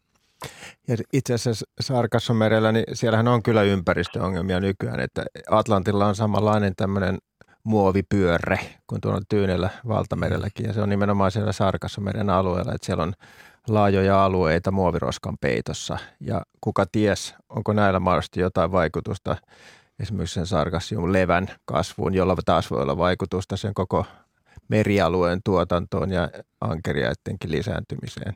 Näistä ei tiedetä, mutta että nykyään merissä ja myöskin sisävesissä on aika paljon kaikenlaisia ympäristömyrkkyjä, joiden on otat, otaksuttu vaikuttavan tämän ankerian elämään. Ja sitten tota, ankerilla on tavattu nykyään aika pahoja tauteja ja loisia, jotka osa on tullut esimerkiksi sieltä Tyynemeren puolelta – tuotujen ankeriaiden mukana tänne Atlantin puolelle ja näillä Atlantin ankeriailla ei ole vastustuskykyä näitä tauteja vastaan. Jouni varmaan osaa näistä enemmänkin kertoa, näistä tautiuhista, mitkä sitä... No ainakin joistakin niistä loisista lähinnä, mitä, mitä ankerilla on. Että lähinnä, viittasit varmaan tämän uimarakkoloiseen, angullikoloides crassus, tieteelliseltä nimeltä, joka on Japanin ankerian loinen ja tuotiin Eurooppaan – 80-luvun alussa Japanin ankeriaan poikasten mukana Italiaan ensin viljelyolosuhteissa. Sieltä se hyppäsi tietysti viljelylaitokset ja luonnonvesiin ja levisi kymmenessä vuodessa Keski-Eurooppaan hyvin nopeasti ja Itämeren alueelle seuraavan vuosikymmenen aikana. Ja Suomesta ensimmäinen havainto oli 2001 vuonna Kokemäenjoen suulta ja sen jälkeen se on levinnyt Voisi sanoa, että nyt lähinnä melkein puolet kannoista Suomessa kantaa tätä angulikola loista, että niin se on tämmöinen uimarakossa oleva imumato. Joo. Miten se oikein siellä vaikuttaa tähän ankeriaan? No sehän on loppujen aikuisen aika iso, että se on suurimmat ollut jotain 5-6 senttiä pitkiä. Sitten on kaikkia koko, kaiken kokoisia sitten pienestä isoon, se, se lisääntyy se uimarakon sisällä ja ainoastaan se toukkavaihe lähtee ankeriasta ulos ja silloin sitten on elämänkierto siellä ja palautuu sen takaisin väliisäntien kautta ankeriaan. Se on täydellinen elämänkierto.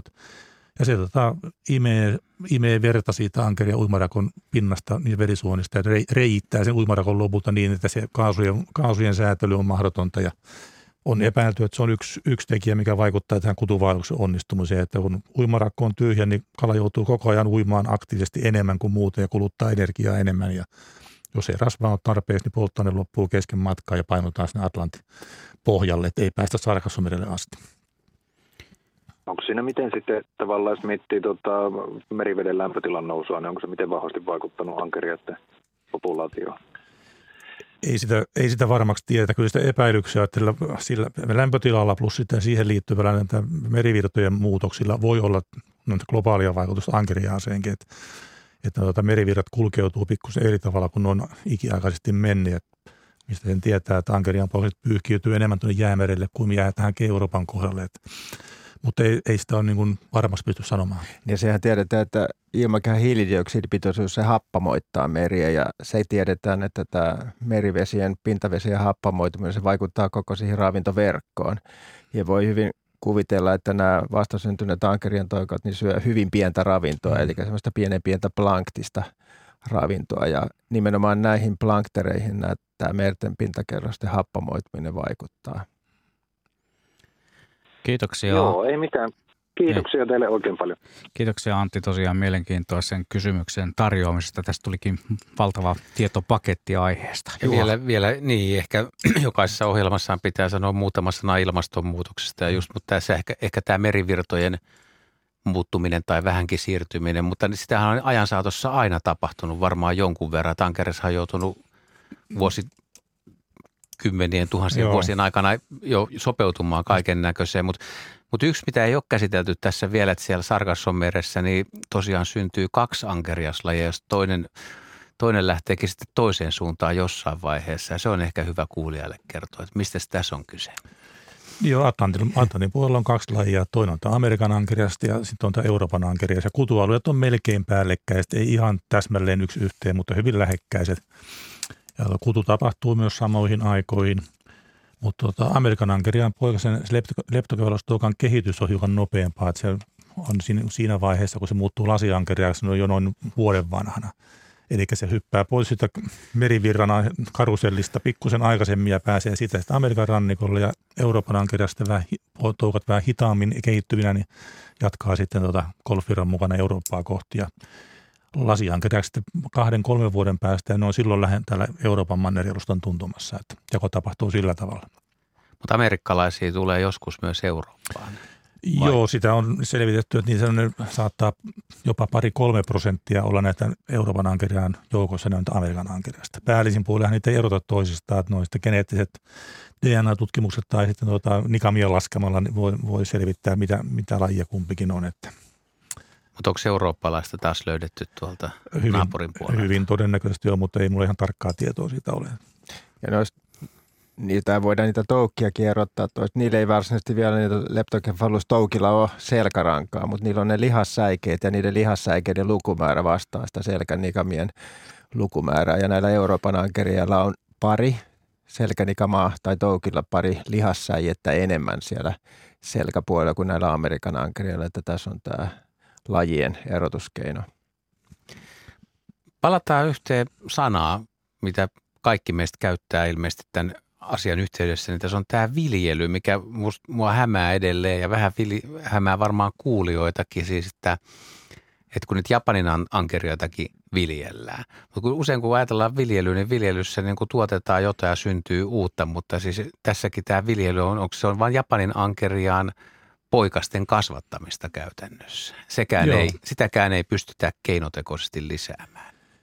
Pystytään lisäämään se leptokefalustoukkavaiheeseen asti, mutta sitten se muodonvaihdos siitä sen lasiankeräyksi ei ole vielä ratkennut, miten se tehdään. Että tässä ollaan sekä molemmilla lajeilla, sekä Japanin ankerialla että täällä Euroopan ankerialla ollaan niin kuin luonnonpoikasten varassa viljelyssä tällä hetkellä. Että kyllä siihen, jos sanotaan, että mihin ankeriastutkimuksessa on niin kuin maailmanlaajuisesti panostettu, niin siihen on kyllä laitettu rahaa, uhrattu Japanissa ja sitten Euroopassa, Tanska, Hollanti, Saksa, koska se on erittäin merkittävä laji ollut viljelyyn.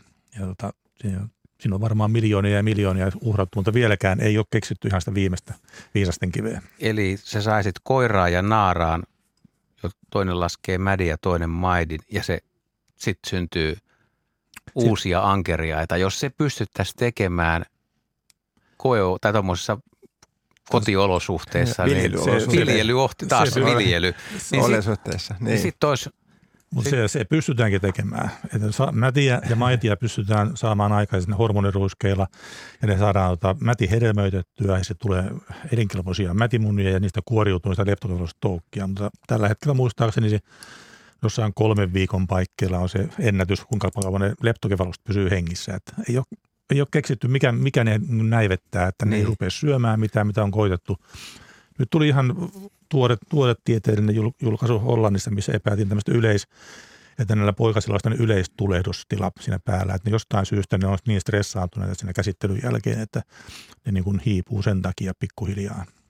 Mutta tota, mielenkiintoista nähdä, että ratkaistaanko se meidän elinikänä, että kyllä siinä varmaan yritetään.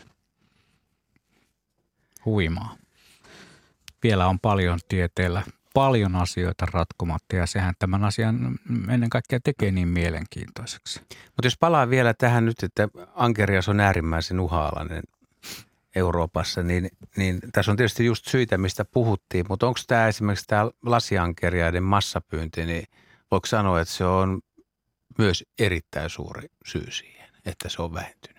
On se varmaan ainakin tällä hetkellä. Ja nimenomaan se pyynti, mikä on tämä niin sanottu laitonta pyyntiä ja salakauppaa Kiinan kautta Japaniin, koska tota, se on huomattavasti isompi määrä, mitä menee sinne, kuin mitä jää niin kuin esimerkiksi Eurooppaan istutuksiin tai Eurooppaan viljelyyn. Kun lasiankeriaita pyydetään vuodessa vuosittain keskimäärin 50-60 tonnia, joka on, mitä se nyt on, jos yhdessä kilossa on 3300 poikasta, niin siitä voi jokainen laskea montako miljoonaa tai miljardia niitä on.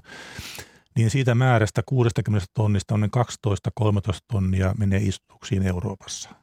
Pikkusen alle 20 tonnia menee sitten viljelyyn Euroopassa ja näitä laillisesti pyydetystä 60 tonnista puolet, eli se 30 tonnia, vähän niin kuin häviää mystisesti.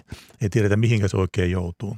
Sitä on yritetty selvittää, mutta ei ole päästy ihan hyvälle. Ja tästä sitten äsken mainitin sitä Europolin selvityksestä 2018 vuonna, niin he vielä päätyvät, että toinen mokoma 60-70 tonnia pyydetään sitten laittomasti. Eli kaiken kaikkiaan 100 tonnia lasiankeria häipyy sinne Aasian markkinoille. Vaikka jo vuonna 2010 EU e kielsi, että ankerian tuonti ja vienti EUn sisäalueelta on kielletty, että ei, ei poikasia eikä isoja ankereita ei saa viedä eikä tuoda. Mutta ne summat on niin suuria, että se houkuttaa kuitenkin. Ja ennen kaikkea, kun rangaistukset on mitättömiä, että niistä voi saada sakkoja tai nyt on viime vuosina muutamassa tapauksessa tullut muutaman vuoden vankeustuomioita. Tässä alussa puhuttiin tästä ankeria historiasta ja jopa, jopa että onko se jollain tavalla myyttinen tai riittikalakin, mutta, mutta siis onko tämä nyt nykyaikana tämä, tämä ankerian pyynti, tämä on ihan, kysymys on vaan siitä, että joku haluaa syödä sitä. Siis onko, onko ravinnosta kyse vaan? Tai, tai herkuttelusta? No ravinnosta lähinnä. Tietysti herkuttelusta myös, kun on herkullinen kala kyseessä, mutta tota, sehän sen perimmäinen tausta on. Et pyydetään, pyydetään, että istutetaan järviin, järviin, missä ne voi kasvaa ja niitä voidaan sieltä pyytää. Paitsi, että nyt viime vuosina, niin mitä Suomessa on istuttu, niin aina enemmän niin luonnonvarakeskuskin on kolmena vuonna istuttanut näitä poikasia ran, rannikkovesiin sellaisiin paikkoihin, mistä niillä on aikanaan vapaa pääsy, että ne voi lähteä vaellukselle. Että on niin tämmöinen kannanhoidollinen istus. Ja tavoitteena ei ole pyytää ne sitten aikanaan pois, vaan tavoitteena on, että ne kasvaa, kasvaa hyviksi kutukaloiksi ja lähtee täältä sitten vaeltamaan Sarkasomeren ja toivotaan, että ne myös pääsee sinne, että, että on parantaa sitä kannan tilaa sitä kautta. Otetaan tässä yksi puhelu ja sitten voidaan vielä jatkaa nimenomaan näistä, näistä luonnonistutuksista. Meillä on puhelimessa nyt Paavo Haminasta. Terve. Tervepä terve. Tuota, tässä on tullut puhetta siitä Ankeriaan alasvaelluksesta näistä makeavesialtaista ja näin edelleen. Ja nehän pääsääntöisesti joutuvat nyt sitten näiden voimalaitosten patojen ja turbiinien lävitse vaeltamaan. Ja, ja tuota, muistan lukeneeni joskus tutkimuksen, jossa kolmannen voimalaitoksen jälkeen ei enää löydetty ankeriaita, koska ne oli kaikki jo pätkittyneet niissä ylemmissä voimalaitoksissa. Niin tuota, kun nämä voimalaitokset kovasti markkinoivat itseään sillä, että sähkö on ekologisesti tuotettua ja muuta vastaavaa, niin tuota, paitsi lohi, niin myöskin ankerias on äärimmäisen... Öö, rasitettu tässä, tässä tuota alasvaelluksessaan, koska erityisen vähän sitten niitä pääsee sinne merialueelle, josta ne olisi sitten niin kuin vapaa pääsy tuonne, tuonne tuota eteenpäin. Että mitenkäs tähän asiaan nyt sitten olisi saatavissa jotain parannuksia?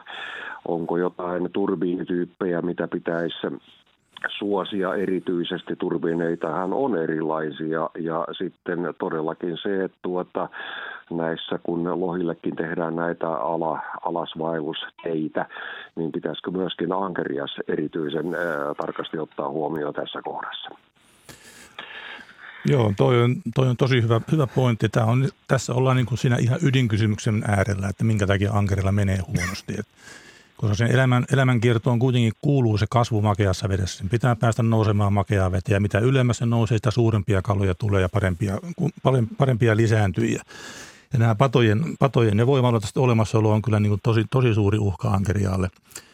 Ja niin kuin sanoit, niin ne, näitä turbiinityypeissä on ero, että siis tämä kaplan turbiini, mikä nyt Suomessa ehkä yleisin on, niin se on niin kuin sanotaan sitä lievimmästä päästä, mutta sekin on hyvin tappavaa, että esimerkiksi Kokemäenjoella, missä me on asiaa pikkusen alustavasti selvitetty, niin kuolleisuus, mitä lähtee sitä Melon yläpuolelta Pyhäjärveltä ja menee Poriin asti Kokemäelle, se on viisi voimalaitosta välissä, niin sanotaan tuhannesta, tuhannesta kalasta, niin hyvä, jos 6-70 on hengissä – siellä sitten ihan mereen asti pääsee. Että kyllä kuolleisuus on erittäin suurta. Ja siihen tietysti vaikuttaa myös se, että virtaamat ja pudotuskorkeudet, minkälainen paine isku siihen tulee ja kuinka, luja, kuinka iso halkasia on turbiinissa, kuinka lujaa se pyörii ja tällaisia tekijöitä. Niitä on kyllä selvitetty, ei niinkään meillä, mutta muualla maailmassa. Että siihen on, on olemassa ratkaisuja, millä, ne, millä se homma voitaisiin hoitaa, niin kuin lohipuolellakin, mutta rahasta on kiinni. Ja kyllä tota, voin sanoa, että tämä uusiutuva kylläkin, mutta mustaakin mustempi sähköenergia vesivoimalaitoksista, tota, vaikka sitä mainostetaan, niin kyllä se on niin kuin vaelluskalan mielessä, niin se on niin kuin kaikista pahinta, mitä voi olla. Joo. Tuota, tämä mainitun kirjan olen myöskin lukenut.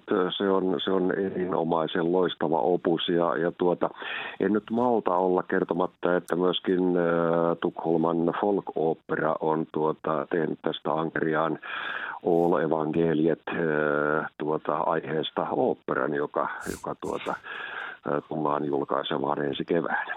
Mahtavaa. No niin. Ankerias opera. Lähdemme siis sinne sinne. Minulla, minulla on varattuna sinne kymmenen lippaa. no niin. Tullaan mukaan. Kiitoksia Paavo. Tämä hyvää, oli... hyvää, illa, hyvää illan jatkoa. Kiitos samoin. Moi moi. Joo.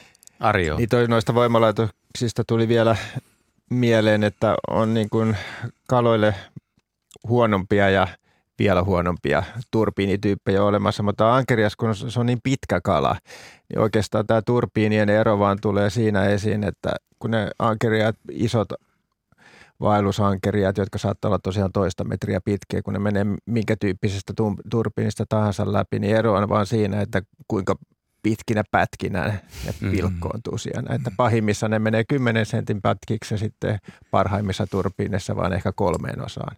Eli yhtä kaikkea ankerian kannalta, että jos se poikki menee siellä turbiinissa, niin yhtä huono se on niille.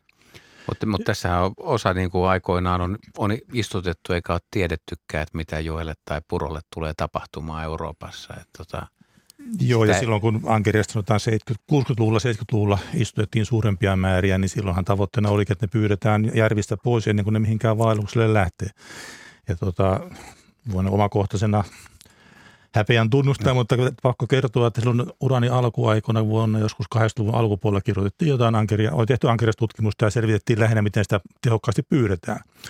Oli se metsästys- ja kalastuslehteen artikkeli, missä niin johtopäätös oli se, että pyytäkää nyt niin paljon kuin vaan ehdit, että muuten ne tuhoutuu turbiinissa, jos ei tuhoudu, niin sitten ruotsalaiset pyytää ne meressä. Että lähtökohta oli silloin tämä, että mahdollisimman tehokas hyödyntäminen. Että tilanne muuttui vasta 90-luvun lopulla, 2000-luvun alussa. Ja nyt kun tosiaan Jouni mainitsi nämä kansalliset ankerian suojelusuunnitelmat, niin niissähän nimenomaan tätä kannanhoidollista istuttamista harjoitetaan ja niissähän pyritään tekemään nimenomaan näiden vesistöjen voimaloiden alapuolisille alueille, että lähinnä rannikkoseudulle, jossa, mm. jossa niillä ei ole mitään niin kuin vaaraa joutua tämmöisiin voimalaitoksiin, että ne istutukset kohdennetaan tämmöisille alueille. Ja se on nimenomaan sen takia, että mahdollisimman iso osa näistä istukkaista sitä kasvaisi siihen lisääntymiskokoon ja lähtisi oikeasti sinne sarkassomerelle lisääntymään. Ja semmoista keinoapua on nyt annettu vuodesta 2014 lähtien niin esimerkinomaisesti on Lahden Vesijärvestä. Sinnehän rakennettiin 2014 keväällä Ankerias Arkku siihen Vääksyjokeen, mielestäni Paron yhteyteen, mistä kaikki ne Vesijärvestä lähtivät vaelluskalat sitten päätyy siihen arkkuun ja pyydetään talteen siitä ja ne on siirretään siitä sitten autokyydillä niin mereen voimalaitosten ohitte. Et se on nyt toiminut sen seitsemän, kahdeksan vuotta kohta. Ja tota, sieltä on yhä 2300 kalaa on tähän mennessä siirretty noin 3500 kiloa. Tämä heidän pikaisesti laskin, kun tätä tilaisuutta varten ajattelin jotain laskeskella, niin että jos ne kaikki ne siirretyt kalat on, on päässyt onnellisesti Sarkasomille, niin 12,5 miljardia poikasta on syntynyt niiden, niiden ansiosta. Mutta täytyy muistaa, että varmaan medomatkalla on kuolleisuutta ja ennen kaikkea sen leftokivalustokan paluumatkalla on kuolleisuus voi olla erittäin suurta, että ihan näin yksisuuntaisesti ei voi laskea. Hmm. Mutta tämä on tämmöinen tekohengityssysteemi, että siirretään ne kalat ihmisen toimesta patojen alapuolelle. Miten, miten jos vertaa tätä suomalaista suojelua vaikka, vaikka naapurimaihin, Pohjoismaihin tai Länsi-Euroopan muihin maihin, niin miten me Suomi, ollaanko me tehty asioita hyvin vai huonosti? Vai me tehdään tällä hetkellä kohtalaisen hyvin, mutta kymmenen vuotta myöhemmin kuin ruotsalaiset. Ruotsissa aloitettiin nämä ylisiirrot tai alisiirrot, merensiirrot jo tota 2000-luvun alussa ja siellä niin kuin määrät on ollut kymmeniä tuhansia vuodessa. Ja sen lisäksi on sitten suunniteltu voimalaitosten yhteyteen tämmöisiä välpärakenteita, joiden läpi ankerias ei pääse ja ne kertyy niin kuin ohitusuomaan tai joku pakoputki, mistä ankeriat lähtee, saadaan kiinni ja ne siirretään siitä mereen. Ja tämmöisiä rakenteita siellä on tehtykin ja on tutkittu paljon. Meillä niitä ei vielä niin kuin varsinaisesti ole rakennettu ja aika vai, Kokemäenjoen kokoinen tai Kymijoen kokoinen virta, niin jossain joskus sitä arvioin, että se ei ole ihan niin kuin muutaman sadan tuhannen euron juttu, kun semmoinen rakennetaan, se on muutama miljoona. Mutta tota, toisaalta rahahan se vaan on. Miten kun sä mainitsit tämän Lahden Vesijärvi, joka on siis Kymijoen vesistöaluetta, niin jos ne sieltä lähtisi omin neuvoin mereen, niin monta voimalaitosta siinä olisi matkan varrella? Riippuu vähän mitä haaraan ne Kymijokeen menee, mutta sanotaan viidestä kymmeneen. Että aika, aika epätodennäköistä, että ainakaan kovin iso joukko sinne mereen hengissä selviäisi. Joo. Hmm. Otetaan tota seuraava soittajan mukaan. Rutinasta päätellen meillä on yhteys Kokkolaan ja siellä on Sihvonen. Terve. Terve. Minä olisin kysynyt ihan semmoisen asian, että kun 60-luvulla täällä saatiin ankeriaita, minäkin niitä sain ja ongella saatuja, mutta nyt kymmeniä vuosia ole kuullutkaan, että kuka olisi saanut, että mikä täällä onko vedet muuttunut vai lämpötilat, mikä on muuttunut, mutta tuota, ei niitä ole niitä kuulunut kymmeniin vuosiin. Joo, kyllä siinä varmaan on ihan... Jo, mistä se mahtaa johtua? Istutus, istutuksia tehtiin silloin 50-luvun loppu, 60-luvulla varsinkin istutettiin valtion toimesta suuri määrä, yli 10 miljoonaa poikasta silloin 60-luvulla ne meni sillä periaatteella, että kuka kalastuskunnat, jotka halusi alueelle, ne sai niitä ilmaisen ilman korvausta. Niitä silloin, silloin meni hyvin laajalti moneen paikkaan ja sanotaan, että tuli Kokkolasta, kun oli tämä, mm. eli sillä suunnalla, niin sanotaan se luontainen, luontaisia ankeriaitahan siellä on itse sinne vaeltaneet on ollut aina hiukan niin kuin vähemmän ja varmaan viime vuosina kymmenen juuri, juurikaan on mennyt, että on niin istusten varassa ollut se pyynti, että varmaan se istusten loppuminen siltä alueelta on niin kuin vaikuttanut Sinnehän nyt Vaasan seudulle on laajettunut poikasia tässä viimeisen viiden vuoden aikana jonkun verran että, ja siitä etelämpää, mutta ei juuri sinne Pohjanmaan, Pohjanmaan alueelle. Eli ei mitään ulkoista syytä, se on vaan, että ne mitä on istutettu on pyydetty pois. No joo, ne on sitten, jos ne on 60 laitettu, niin siellä vielä joku mohikaani varmaan on, mutta suurin osa on kyllä häipynyt sieltä jo. Näin tosiaan kysyttiin Kokkolasta. Sitten erittäin mielenkiintoinen kysymys. En muista, onko tässä vielä illan aikana tästä puhuttukaan. Jutta kysyy, että mietittiin tässä, eikö ankeriaita voi merkata ja seurata ankeriaan kulkua ja vaellusreittejä, vai tehdäänkö näin jo? kysyy no, Jutta.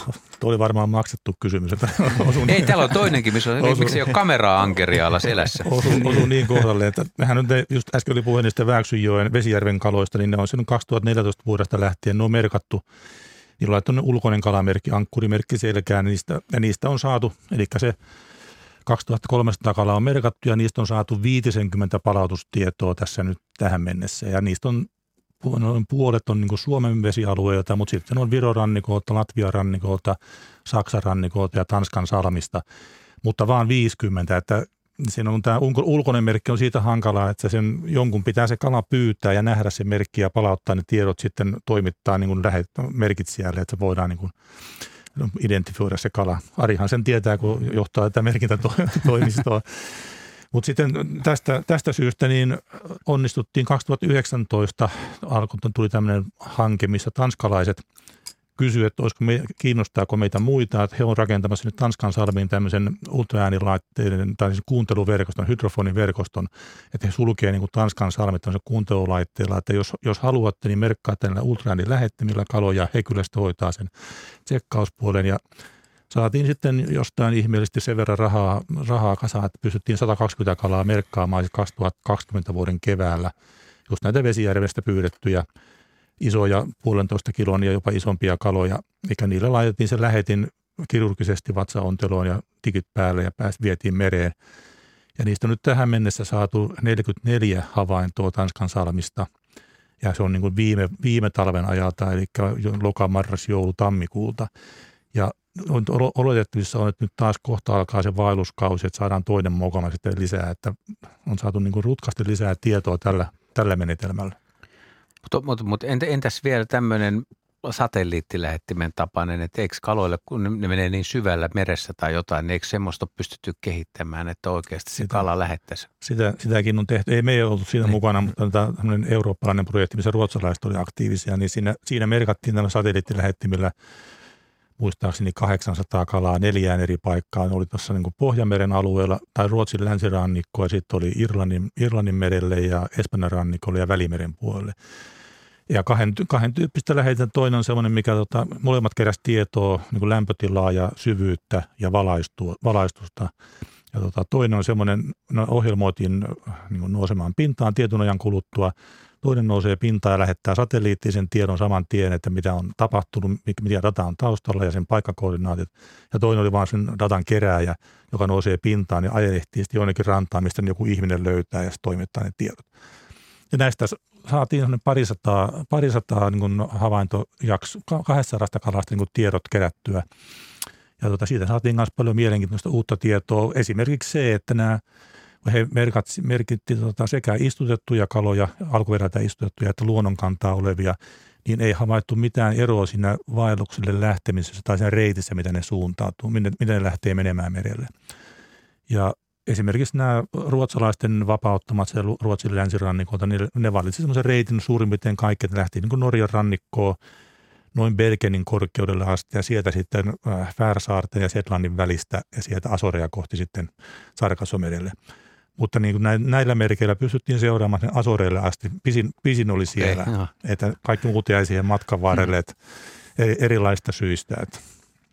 Mutta se on hämmästyttävää, että ne ei niinku tietä tai tietä me suorita reittiä, vaan ne nimenomaan noudattaa näitä merivirtojen liikkeitä ja käyttää niitä hyväkseen siinä etenemisessään. Että se ei välttämättä ole lyhin reitti, mutta ehkä helpoin kuitenkin. Vähän niin kuin navigaattori sanoi, että lyhin tai mutta se loppupätkä nopein. on nyt toistaiseksi edelleen niin kuin Joo, se, tuntematta. Se mm. selviää siitä. Nimittäin pari vuotta sitten Britit teki, pyysivät Asoreilta. Sinne nousee nimittäin Asoreilla nousee sisävesin ankeria tätä samaa lajia. He pyysi sieltä kaloja ja merkitsi niitä tällä samalla menetelmällä ja on sitten seurannut niitä, mutta ei ole vielä tullut sitä tutkimus, tutkimusjulkaisua, että miten, miten sen kanssa kävi. Otetaan Sanna Kotkasta mukaan lähetykseen. Terve Sanna. No tervehdys teille. Joo, sellaista asiaa kävin soittelemaan lapsesta asti vaivannut tarina kaivoankeriaasta. Eli lapsena on kuullut, että kaivoon laitetaan ankerias, joka pitää sen puhtaana. Onko totta vai tarua? Sen täytyy olla totta, koska se on niin yleinen tarina sekä meillä että muualla. Ja sinällään se on ihan järkeenkäypä, että ankerias tulee sillä kylmässä kajovedessä aika vähällä toimeen, että sinähän putoo varmaan tota kaikenlaisia hyönteisiä ja muuta muuta sisiliskoja. sisiliskoja ja joku päästään niin saattaa mennä, niin kyllä se sitten sieltä nappaa ja pitää sillä tavalla puhtaana. Että en, en pitä sitä yhtään niin kuin mahdottomana ajatuksena. Joo, lapsena kauheasti säälitti semmoinen ankerias, joka kaivossa joutuu pyörimään. Mm. Kyllähän se ajatuksena vähän on, ei niin viehättävää. Toisaalta niin, kai... aikuisena tämän tarinan, niin aikuisena tämän tarinanhan on kuullut siis vertauskuvana ihmisestä, joka jää pyörimään paikallaan, kun sitten tähän lapsena kuultuu tarinaa kuuluu se juttu, että jos se ankerias vapautetaan, niin se raukka pyörii edelleen vaan ympyrää, mitä se on siellä kaivossa tottunut tekemään. Toisaalta ne kaikkein pitkäikäisimmät ankeriat on nimenomaan todistetusti kuollut näitä kaivoankeriaita, jotka on siellä kaivossa viettänyt mm. elämänsä. oli pitkä ja kamala elämä. tai no, mistä sen tietää, jos sillä oli niin kuin vilkas sisäinen elämä, niin kuin niin, sanoit. Niin, ja introvertti yksilö. Mm. Joo, kyllä siellä kaivossa varmasti, jos ankerias jotain miettii, niin ehtii paljonkin miettiä. Jep, kiitoksia Sanna. Tämä oli, tämä oli kyllä ajatuksia herättävä soitto. Tota, niin kun tuossa puhuttiin niin jossain vaiheessa siitä, että, että se ankerian elämä on jotenkin aika ankeaa että se ei oikein niin kuin tee mitään, niin siellähän se on hyvä olla tekemättä mm. mitään 88 vuotta kaivon pohjalla. Niin vähän se ehtii siinä miettiä, mutta kun ei tiedetä mitä, mitä kalat miettii, mutta kai nyt jotain sen ajattelee. Kyllä eläimet on skarpimpia kuin niin, luulee. Niin, siinä jonkin valaistumisen saa niin, sisäisen ja valaistumisen ja meidän, aikana. Se on vaan meidän mielestä ankea, en tiedä, onko se ankeria niin. mielestä yhtään ankea, että voi olla tosi tyytyväinen. Puhuttiinko me lähetyksen aikana, nyt en muista, kun kumminkin tuossa hieman ennen ja tauolla, niin kun puhuttiin tästä ravinnon käytöstä yleensä. Ja ravinto käytiin siinä alussa läpi, mutta tosiaan tämä syömättömyys tai se, että miten, miten ankeres on kuitenkin niin sinnikäs kala, että jos ei ole ravintoa tarjolla tai jos ei vaikka ole nälkä, hmm. niin harva pystyy olemaan vuoden syömättä.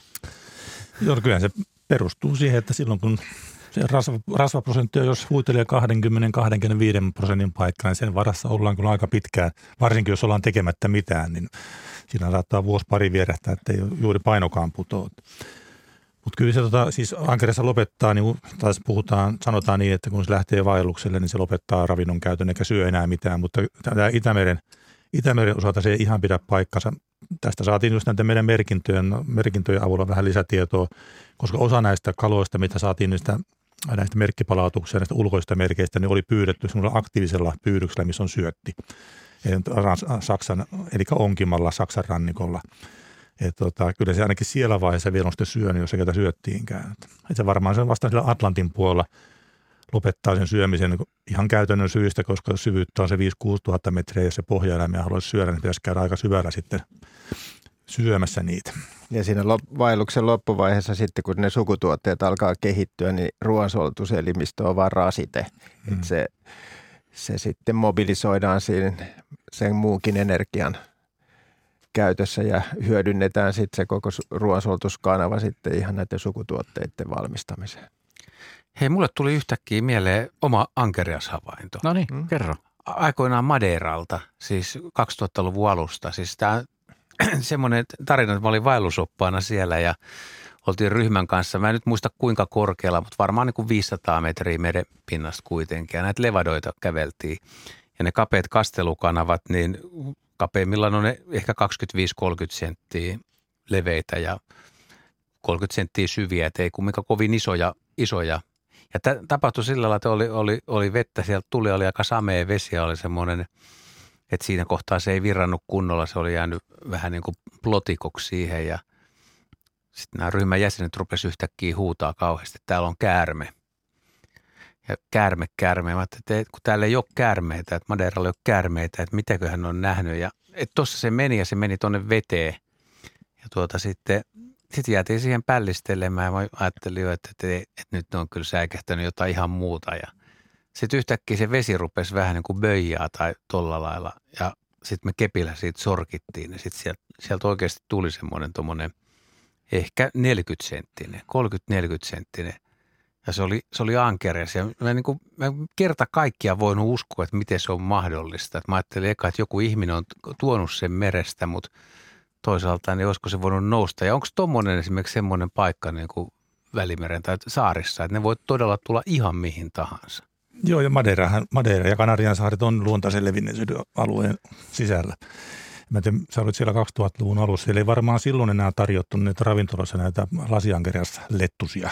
Mä en ole syönyt. Mä oon syönyt, es, es, onko se espada vai espedada? Niin se on se Kala, Joo, mutta se on ihan eri. Se on eri laji, joo. joo. Tota, mutta en, en ole syönyt. Joo. Uskallan varmaan oma, omasta kokemusta kertoa, että vuonna 1983 häämatkalla siellä söin tällaista lasiankeriaslettua. Häpeän tunnustaa, mutta rikos on vanhentunut. Et se, oli, se oli silloin jo kallista, mutta mä luulen, että se on nykyään niin kallista, että ei niitä ei enää tehdä siellä edes, edes rikkaille. Mutta esimerkiksi tuommoisissa äh, levadoissa tai noinkin pienissä puroissa tai oissa niin siellä sun täällä Euroopassa voi olla, että sä voit ankeriaseen törmätä hyvinkin yllättävässä paikassa kuitenkin vai? Kyllä, kyllä, ainakin ennen. En. jossakin jostakin luin tutkimus tehty, että näitä ankeriaalle suotuisia hyviä biotooppeja on jäljellä tällä hetkellä enää tuonne alle 15 prosenttia siitä, mitä vielä noin 100 vuotta sitten. Eli kaikki nämä pienet purot ja kosteikot ja laguunit ja äh, rannikovedet, ne on joko padottu tai sitten kuivattu monilla, monilla tavoilla. Että se niin kuin on se varmaan ihan yksi niistä tärkeimmistä syistä, minkä takia tämä ankeriaskala niin huonosti menee. Että niitä hyviä kasvualueita kerta kaikkiaan ei enää ole jäljellä. Ollaanko me puhuttu ollenkaan näistä ankeria, siis ihminen ja ehkä ilmastonmuutos ja, ja padot ja kaikki tällaiset, mutta onhan olemassa haikaroita ja minkkejä ja miten se tämmöistä? Luontaisia Niin, niin sanokaa mm. niistä jotain nyt sitten, että mistä kuka ei ole ankeriaan kaveri tai kenen kaveri ankeria se ei ole. Kyllä ankerias kaikille kelpaa, jotka sellainen kiinni saa, mutta tota, en mä usko, että niin kokonaisuudessa niiden luontaisten vihollisten vaikutus siihen ankeriaskantaan on aika pieni verrattuna näihin muihin elinympäristöjen tuhoutumiseen ja patoamiseen näihin. Niin, se luontainen kuolevuus petojen saalina, niin se on luultavasti aika pientä noin kalaksi, että se on kuitenkin niin piilotteleva ja vaikeasti lähestyttävä mm. saalislaji, että mutta tietenkin esimerkiksi tämmöiset haikarat, harmaa haikarat varmasti, ja silloin varsinkin siinä vaiheessa, kun nämä lasiankerit ja keltaankeriat nousee sitten näihin sisävesiin ja niitä on massoittain saatavilla, niin varmasti mm. tämmöiset kalaa syövät linnut hyödyntää niitä ja niitä kertyy tämmöisille alueille. Mutta sitten varsinaisilla syönnösalueilla niin, niin piilotteleva ja tämmöinen niin kuin harvoin näkyvissä oleva laji, niin se on aika, aika hankala saalislaji. Eikä mulla tule nyt heti mieleen mitään semmoista. Joku saukko tai minkki. Niin varmaan, varmaan niitä, jos tavattaessa – niin saukko kyllä syö ankerian, jos saa kiinni ja löytää. Mutta se voi olla saukollekin niin kuin monta muuta paljon helpompaa saalislajia, joita se tavoittelee mieluummin ja helpommin. Pedothan aina ottaa sen, mikä helpommin kiinni saa. Yksi, mikä tuossa tuli kyllä mieleen, niin ehkä kaikista pahin saalista ja ankerialle on toinen ankerias. Niin. Eli nimenomaan täällä just Irlannissa ja Englannissa, niin sen, että lasiankeriaita niin kuin massoittaa nousee jokia, niin missä niitä on suuret tiheydet, niin se on niin kuin kuolevuus siellä verrattuna esimerkiksi tänne, niin se on kymmen, kymmenkertainen tai suurempi. Että nämä siellä joessa jo olevat vuoden, kahden, kolmen vanhat tai vanhemmatkin ankeriat, ne odottaa sitä keväästä lasiankeräs aaltoa ja saattaa hetkittäin olla niin pääasiallinen ravintointa lasiankeriaita. Esimerkiksi siellä Severnjoella, mistä nämä istukkaat on Suomeen tullut, niin siellä on arvioitu, että siitä no, kuolleisuus on noin 98 prosenttia niistä lasiankirjasta, jotka ne saapuu, niin niistä pari prosenttia selviää niin kuin vaellusikään asti ja nimenomaan tämän, tämän niin kuin lajin sisäisen saaristamisen, saaristuksen kautta. Sanoiko teille mitään sana Elmeri ankeriaiden yhteydessä? Tätä on heitetty muutamankin kuuntelijan viesteissä. El- Elmeri vai Elveri? Elmeri. El- Elmeri ei sano, mutta Elveri sanoisi kyllä, että Elverihän on niin toinen nimi sille kelta-ankeriaalle, että onko se siitä jotenkin vääntynyt. Täällä on kysytty muutamankin kertaan sitä, että onko ankerian poikasia kutsuttu Elmereiksi? No ainakin nyt on. niin, nyt on kutsuttu, joo. Mutta El- Elveri, se on niin kuin vira, en, englanninkielinen El- Elveri, se on Elve. englannista, että mm. se on mm. just, just tämmöinen 10-25 senttinen pikkuankerias. No niin, tulihan tämäkin sitten selväksi. Otetaan tähän loppupuoleen ei ole enää kauan aikaa jäljellä. Kuitenkin 2019 tapahtui hyvin jotain erikoista tuolla Kotkan maretaariumissa. Siellä kuitenkin tuota, niin kuin akvaariooloissa niin tämmöinen vanhempi rouva-ankerias niin osoitti, että jotain voi tapahtua myös sisätiloissa. Joo, se oli sellainen poikkeuksellinen juttu, että sieltä Onneksi siellä oli tämmöinen tarkkasilmäinen akvariohoitaja Teemu Lakka, joka tota, huomasi, että tämä iso ankerias alkaa kumma, kummasti tota, paisumaan ja lopulta siellä tuli myös mätiä, tai siinä vaiheessa ei oltu ihan varma, että onko se mäti vai mitä. Ja häistä multa, mullekin lähetti kuvia ja mä niitä hätäisesti jonkun katoin, että totesi, että ei voi olla, että tai mitä lienee möhnää. Että, mutta Teemu sitkeästi lähetti sitten ne samat kuvat tuonne Hollantiin, jotka on tutkijoita, jotka on paremmin perehtynyt asiaa ja totesi heti, että juu, tämä on ilman muuta, että mätiä kehittyneen. He oli tosi kiinnostuneita lensiä saman tien melkein sitä Suomeen ottaa mittoja ja tuota, näytteitä sitä kalasta, jo siinä vaiheessa kuolleesta kalasta, että se ei selvinnyt sitä märin laskusta. Ja siellä oli, se on semmoinen 41-vuotias äh, vanha naarasankerias, isohko, kolme kiloa, mitä se oli paino. Vesijärvestä pyydetty 2002 vuonna ja tiedettiin tarkkaan se istutusvuosi se on niin kuin maailman sensaatio sinällä, että missään muualla ei koskaan ollut niin kuin ankerias niin sanotusti itsestään tullut tähän niin kuin kehittynyt näin pitkälle, että yleensä se on aina vaatinut se hormonikäsittely. Ja siinä jos olisi ollut uros tai koiras samaan aikaan ja olisi, mitä olisi tapahtunut? No ehkä ne olisi yrittänyt, yrittänyt sitä parittelua, mutta tota, epäilen kuitenkin ympäristö aika epäluonnollinen kuitenkin makea, makea veden alla. Sitten kuitenkin Sarkasomeri on suolainen ja meri, niin että ei se olisi ehkä kuitenkaan onnistunut luontaisesti. Yksi täsmennys, Taru pyytää täsmennystä, vielä puhuttiin tässä tästä sukupuolesta ja sukupuolen määräytymisestä. Eli oliko se niin, että huonoissa ravintoolosuhteissa tai erittäin tiheässä kannassa, niin osa kaloista kehittyy koiraiksi? Joo, nimenomaan näin, että, että mitä, mitä tiheämpi kanta, niin sitä suurempi osuus on, saattaa olla, olla koiraita. Et sen takia esimerkiksi just tällä Länsi-Euroopan rannikolla, niin silloin koiraita huomattavasti enemmän suhteessa kuin Esimerkiksi meillähän ei luontaisesti koiraita juurikaan ole ollut aikaisemmin. Et nyt vasta kun on istutettu, niin ja jos on laitettu vähän liikaa, niin sitten tulee koiraita. Ja koiras on sinällään huono istukas, koska se kasvaa niin pieneksi. Ja Sari kysyy, niin kuin ihmiset kysyy, että mitä he voivat tehdä ankeria hyväksi. Onko tässä yksittäisellä ihmisellä niin mitään mahdollisuuksia toimia järkevästi? Aina voi toimia järkevästi, mutta en, en tiedä, siis nämä on enemmänkin, tämä ratkaisu on niin tämmöinen koko Euroopan laajuinen yhteistyö, että sitä hommaa kantaa hoidetaan niin yhtenä kokonaisuutena, että yks, yksityisen ihmisen vaikutusmahdollisuus on tietysti, voi tietysti painostaa, että pitää tehdä jotain. Esimerkiksi näiden voimalaitospatojen ohitusuomien tekeminen tai värpät sinne, että kalat saadaan hengissä mereen, niin totta kai siitä on, siitä on apua. Paljon on tullut tosi mielenkiintoisia tämmöisiä hyvin detaljikysymyksiä. Otetaanko vielä, kun meillä on kolmisen minuuttia aikaa, niin Marjatta Espoosta kysyy, että kuinka pitkän matkan ankerias on todistettavasti kulkenut maata pitkin? Varmaan on kulkenut pitkiäkin matkoja, mutta kuka on mitannut pisimmän matkan? Joo, en ole mistään lukenut mit- mittoja, enkä myöskään itse ole koskaan päässyt näkemään, että en, en osaa sanoa. Joo, ei, ei ole mullakaan mielessä ja usein nämä tota, kuulostaa semmoisilta ta- hauskoilta tarinoilta, joita on sitten mm. mukava vähän liiotellakin, että, että mm. ne on mennyt jopa kilometrikaupalla kuivaa maata pitkin, mutta ei kai se ole itse tarkoitus vesieläimelle kulkea maata mm. pitkin. Mutta tosiaan jos iho ja kidukset pysyy kosteina, niin se kykenee siihen kyllä.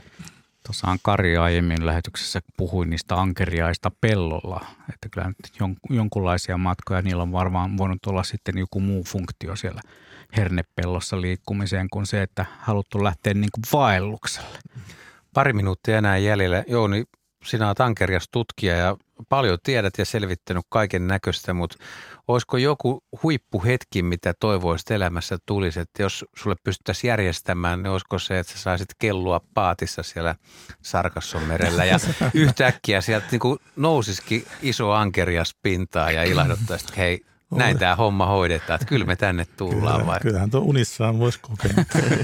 tai sitten lähtee viemään näitä Vesijärven isoja mammuja ja henkilökohtaisesti sinne perille. Että kyllä oli vapaaehtoinen. Se voisi lähteä viemään, mm. joo, mutta sitten ei selviä se, että miten ne menee no. kuitenkin sinne ja kauan se nyt ihan tarkkaa kestää ja mikä on se. Että töitä riittää vielä. Kyllä varmasti ja mu- jälkivolville. Mitä Sari, mikä, mikä sinusta olisi kiva saada selville? No, mua houkuttaa sellainen ajatus, että voisi jossain tämmöisessä pienoissukellusveneessä tai sukelluskellossa, turvallisessa sellaisessa, niin laskeutua sinne oletettuun syvyyteen ja tarkkailla jonkun valokeilan valassa siellä, että jospa siellä näkyisikin se kuteva pariskunta. Ja saisi vaikka kännykällä kuvan siitä. Mm. Selfie. Tää, tämäkin todistaa sen, että aikoinaan vaikka luultiin, niin kustooli jäi hommat ihan kesken. Mm. Tätäkään ei selvitetty. Tästä voitaisiin laittaa vinkki vaikka tuonne BBC-pojille, joilla tuntuu olevan ehtymättömät rahavarat ja kaikenlaisten juttujen kuvaamiseen. Ehkä, ehkä kaikista tärkein idea olisi, ideaali olisi se, että näkisi sen tilanteen, että Suomen kaikissa voimalaitospadoissa olisi ohitusuoma tai joku systeemillä kalat sekä ankeriaat alavirtaa että lohet ylävirtaan päis ohittamaan. Se olisi, se olisi huippu.